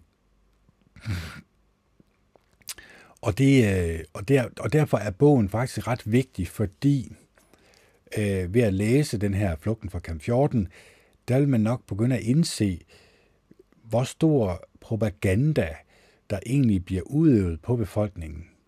Den her form for selvkritik, og andre skal kritisere en øh, hele tiden i skolen, det gør, at man føler sig som mindre værd som menneske. Og det er jo noget, som en tyrannisk regering kan bruge til noget. Og jeg ved ikke med jer, men sådan et rige ønsker jeg bestemt ikke at leve under. Og det må man jo kæmpe imod. Så derfor må man lade være med at lade sig skræmme af den her skræmmekampagne, som øh, er udøves på os i øjeblikket i meget stor stil. Man skal rejse sig op, man skal tage sit eget liv tilbage til sig selv, og så skal man sige til de mennesker, som prøver at manipulere en, øh, at det ønsker man ikke at deltage i det ønsker man slet ikke at lægge øre til, eller lægge syn til for den sags skyld. Jeg ser ikke fjernsyn på den måde, som I mener. Altså, altså selvfølgelig ser jeg øhm, ser YouTube, fordi der er mange muligheder på, på nettet. Blandt andet kan man sige, at øh, den, eller de meninger, som jeg havde til at starte med, de kommer nok fra ham her, der hedder øh, Kevin Samuels. Altså K-E-V-I-N, Kevin S-A-M-U-E-L-S, Kevin Samuels, og han øh, konfronterer kvinder på en meget direkte måde med deres syn på, at de mener, at de er en, hvis man skulle tage udsindsmæssigt set, altså de smukkeste mennesker, mennesker er tital, så mener de, at de er en 8 halver eller 9'er. Og de mener også, at de fortjener en mand, som tjener øh, den ene, øh, kan man sige, 1% eller 10% af befolkningen, som tjener måske 1 million eller 2 millioner kroner. Det er selvfølgelig øh, i amerikansk standard, så er det måske 100.000 dollars eller 200.000 dollars i den. Øh, og det har de jo, for det første så har de fået at vide, at de skulle gøre karriere, så det har de gjort. De har været selvstændige kvinder, og så har de måske oplevet, at det har ikke givet dem lykke. Så er de begyndt at søge nogle mænd, men de her mænd ønsker ikke en maskulin kvinde, som bruger albuerne og som måske er meget konfliktsøgende i samtaler med dem. De ønsker en, selvom de måske er 45-50 år gammel, hvis de har 10-15 millioner indtægt om året, jamen så ved de, jamen de kan lige så godt få fat i en, en, en 20-årig til 25-årig kvinde, som ikke har de her issues. Og det siger han direkte til dem. Altså han ligger ikke fingre imellem. Og det kan godt være barsk for en kvinde at høre øh, sandheden om deres eget liv, og om at de måske ikke kommer til at få en mand, som tjener 15 millioner kroner øh, om året. Fordi det, kvalific- det kvalificerer de sig slet ikke til. Fordi det er jo manden, der skal vælge, hvilken kvinde han skal have. Og han har jo måske endda rigtig mange kvinder, han kan vælge imellem. Og det er de her kvinder svært ved at forstå. Så derfor vil jeg anbefale, at man ser ham. Selvfølgelig med et grænsalt, det er klart, fordi han har jo også en vis form for bias, når han kommer ind i en samtale. Men det er ret vigtigt, at man, man ser den her den her feministiske øh, tankegang hos mange kvinder, fordi feminismen skulle egentlig handle om lige, øh, lige muligheder. Lige muligheder for en mand og for en kvinde i samfundet. Men hvis man så ser dybere på det, så anden og tredje og fjerde generations feminismen, de har jo egentlig afsporet det.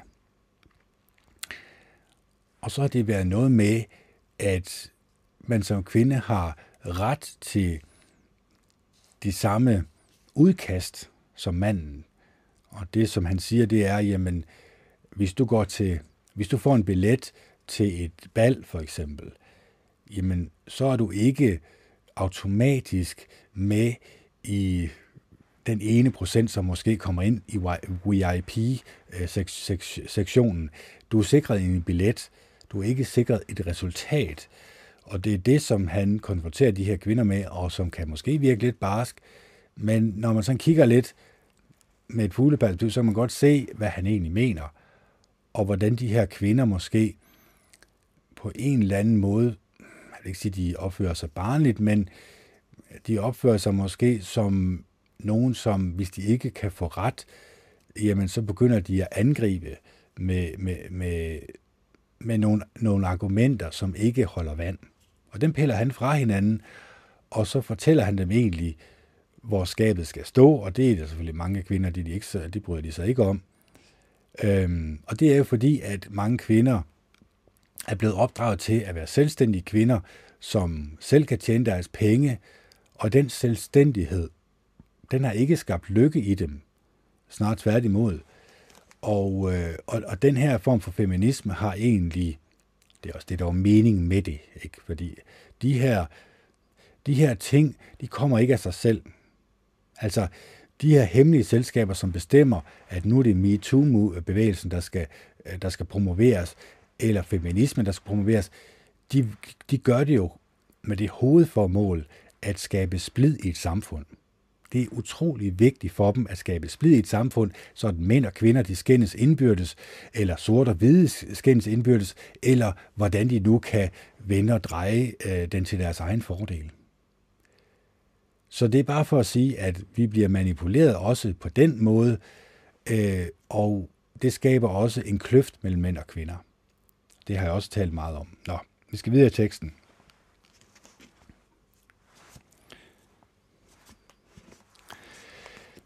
Vi lægger an til landing. Banerne er ikke cement, men øh, grønsvær. Blød landing, og den kvindelige taxachauffør står der i sollys og venter.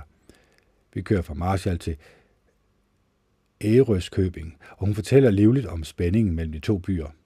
Om sprogforskelle og holdningsforskelle. I Marshall, øh, i Marstal har man flygtninge og fremmede alle observanter, og der er, al, og der er aldrig gået noget galt – det er en gammel skipperbefolkning, man er vant til at omgås de fremmede rundt omkring i verden. Jeg glæder mig til, eller til at gense Anne-Sophie Sættelins hus. Jeg har siddet der et par gange for. Hun har beskrevet det i sin første erindringsbog, Barndommen de lange år. Huset er let at finde i gaden, hvor husene virkelig betragter en, som Munks påstår skeptisk og forbeholden, med ansigterne lidt bortvendte. Da jeg går frem til hendes dør, hænger der en seddel er gået i byen, men kommer jo nok tilbage. Den rummer selvfølgelig mest hendes humor, men også den alvor, som et barnebarn af en skipper må tage livet med, når hun har været en svær tid igennem med sit hjerte. Hendes første rendringsbog blev en fabelagtig succes.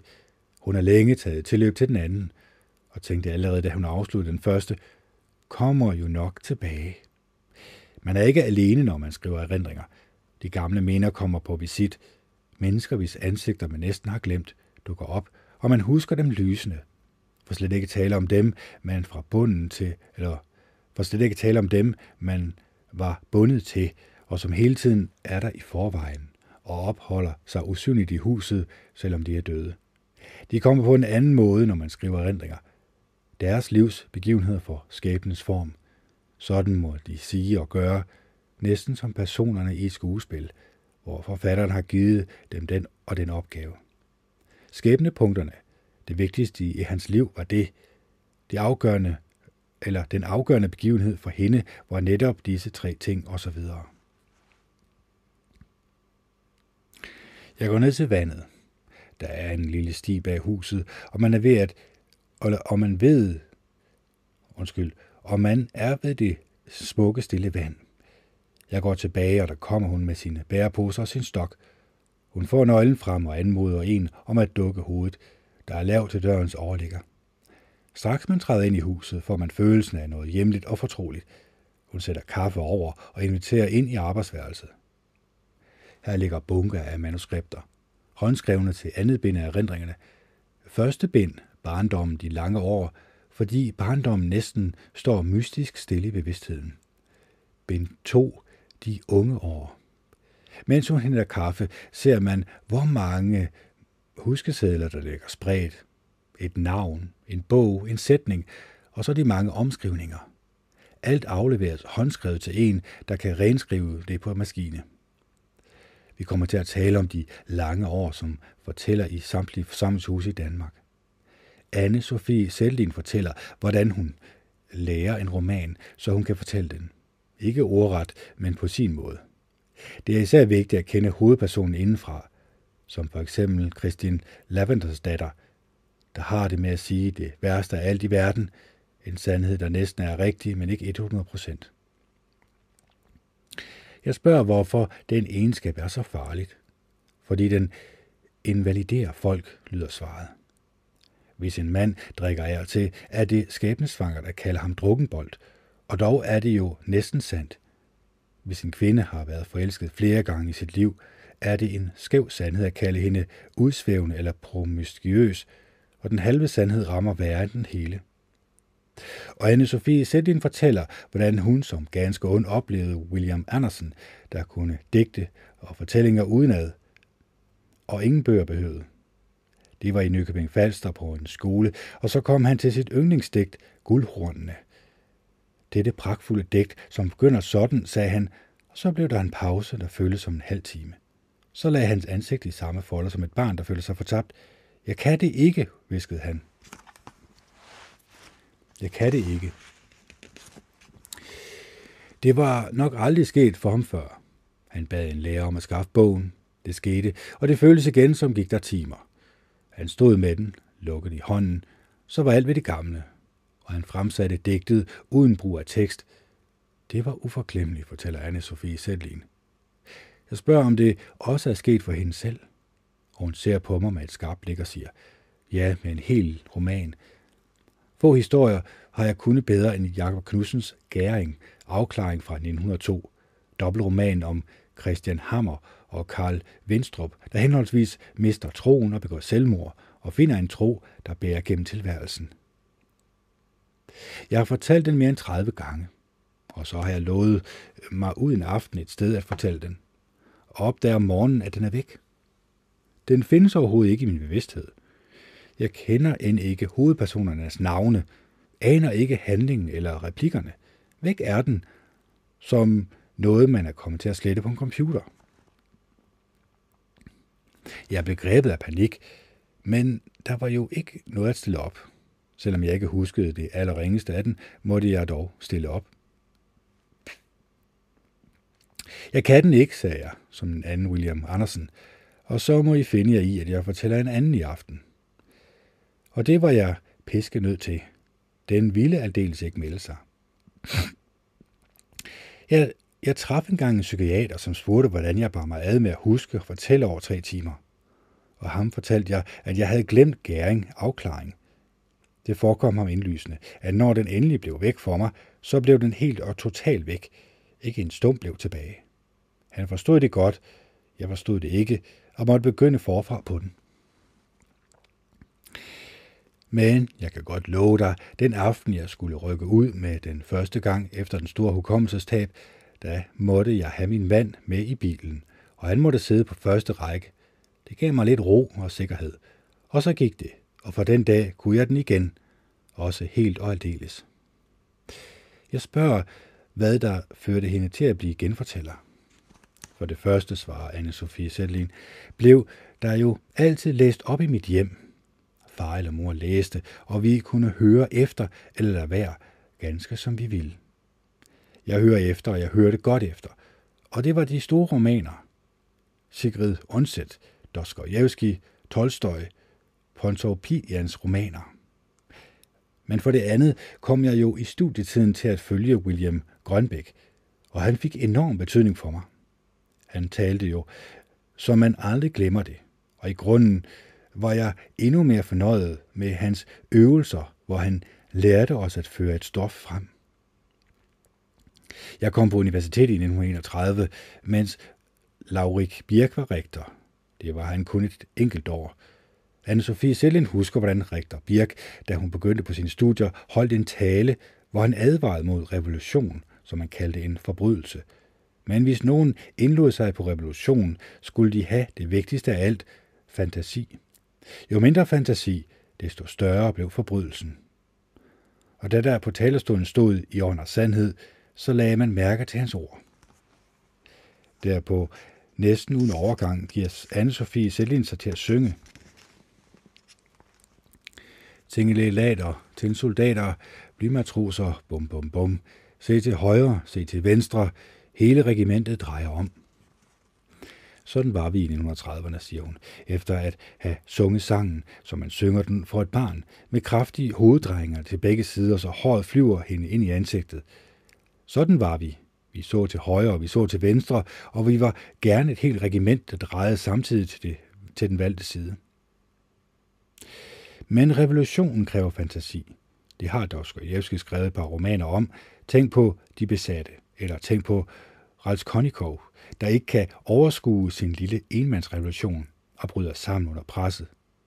Et er nemlig plan og idé, et andet virkelighed.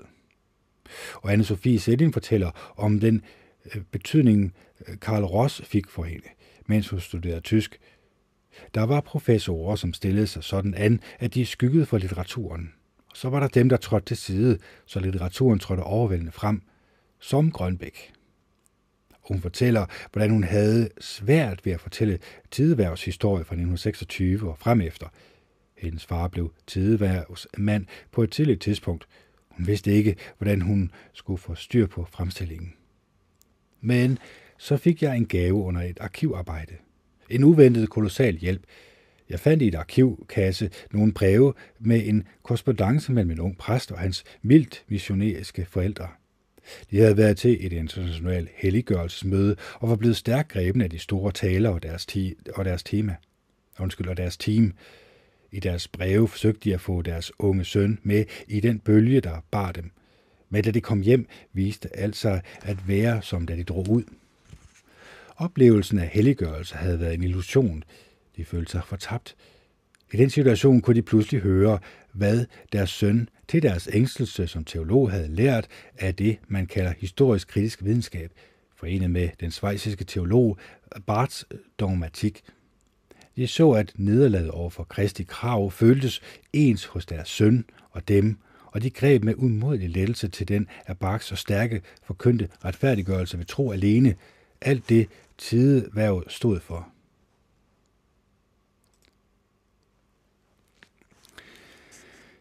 Hvis ikke det er anskuelsesundervisning i, hvad der skete i slutningen af 20'erne og begyndelsen af 30'erne, hvad er så anskuelsesundervisningen? Jeg trækker litteraturen ind i samtalen igen. Anne-Sophie Sætlin har så tit fortalt romanen om Kristin Lav Lavransdatter af Sigrid Undset. Hvad fik Tideværv til at beskæftige sig med den? Sigrid Undset var katolik. Jeg vidste, var hun katolik, siger Anne-Sophie Sætlin, men hun skildrede jo mennesket som en fiasko. Og det var noget andet end dyrkelsen af den personlige sejr i troslivet og i moralen. Mennesket som en fiasko, det var, hvad hendes store værk også fortalte, så det gjorde ondt og bed sig fast, fordi det var et kunstværk, man ikke sådan kunne vifte væk.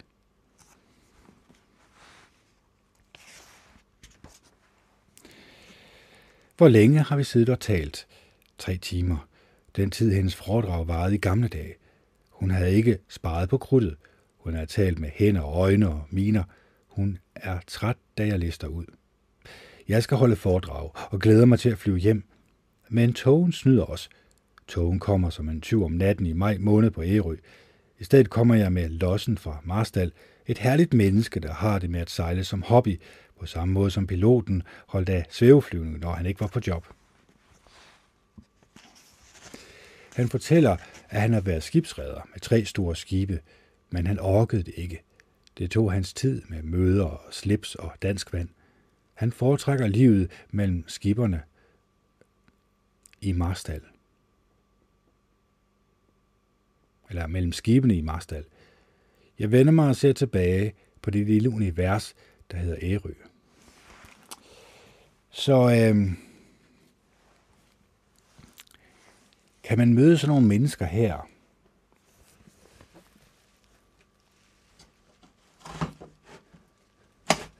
kan man møde sådan nogle mennesker her, som beriger ens liv. Fordi han har jo husket den her oplevelse. Han har fået den skrevet ned i hans erindringer, og så har han også fået dem udgivet.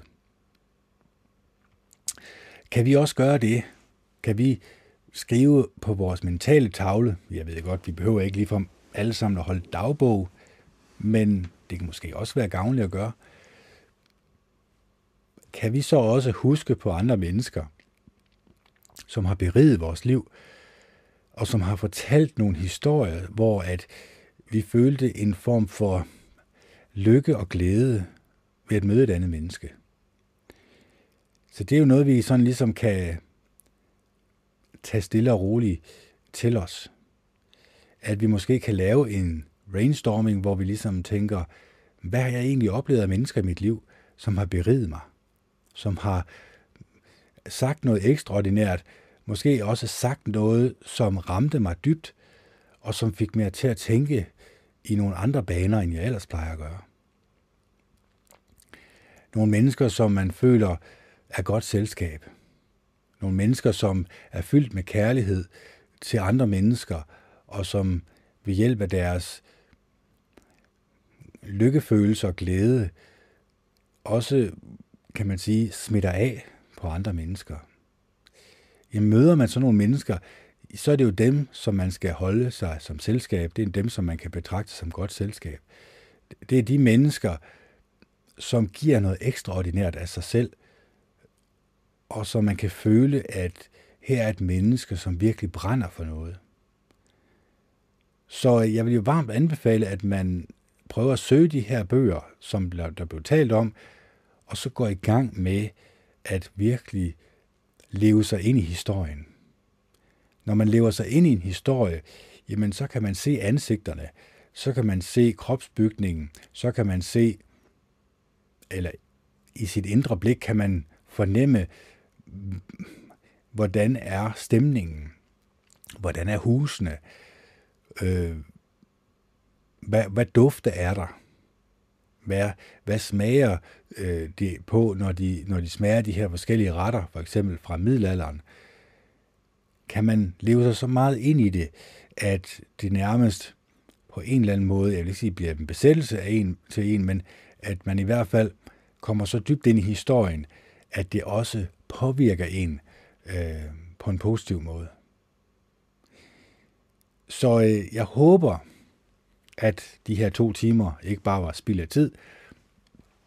Jeg håber selvfølgelig, jeg håber selvfølgelig, at der var et eller andet, I kunne tage med, øh, og I også selv kunne bruge. Fordi det er det, vi alle sammen måske mangler lidt i vores tilværelse. Det er at få andet input, end det, der kommer fra fjernsynet. Øh, ja, det er jo også lidt dumt af mig at sige, fordi det her, det kommer jo fra fjernsynet, eller det kommer jo fra, øh, det kommer jo fra min MP3-kanal, øh, ikke også, mit Spotify-kanal og det. Men jeg håber i hvert fald, at min podcast på en eller anden måde satte nogle, gang, satte nogle ting i gang i dig, som du også kunne bruge i dit liv. Og jeg håber selvfølgelig også, at det var opmuntrende. Jeg håber selvfølgelig også, at, at det ikke var negativitet det hele, fordi jeg bliver også nødt til en gang imellem lige at hanke op i mig selv, og så tale mig selv op, øh, sådan at jeg, øh, trods det vi ser i samfundet, kan, kan have et mildt og næstekærligt sind, kan have en vis form for lykkefølelse indvendig, og selvfølgelig også ønsker at give min positivitet videre til andre mennesker. Så øh, jeg håber, den her podcast var gavnlig for jer. Jeg håber, at der var et eller andet, I kunne tage med. Jeg håber selvfølgelig også, at I kommer til den konklusion, at vi holder os væk fra det fra skraldespanden. Og så begynder vi at fokusere på de positive ting i livet, på at fylde øh, positive tanker ind i vores sind og vores hjerte, fordi så tror jeg, at vi bliver mere lykkelige mennesker. Så det her det er Kent Anders, der signer off. Det er den 12. 3. 2021. Klokken er 14.35, og det er fredag. Hej hej.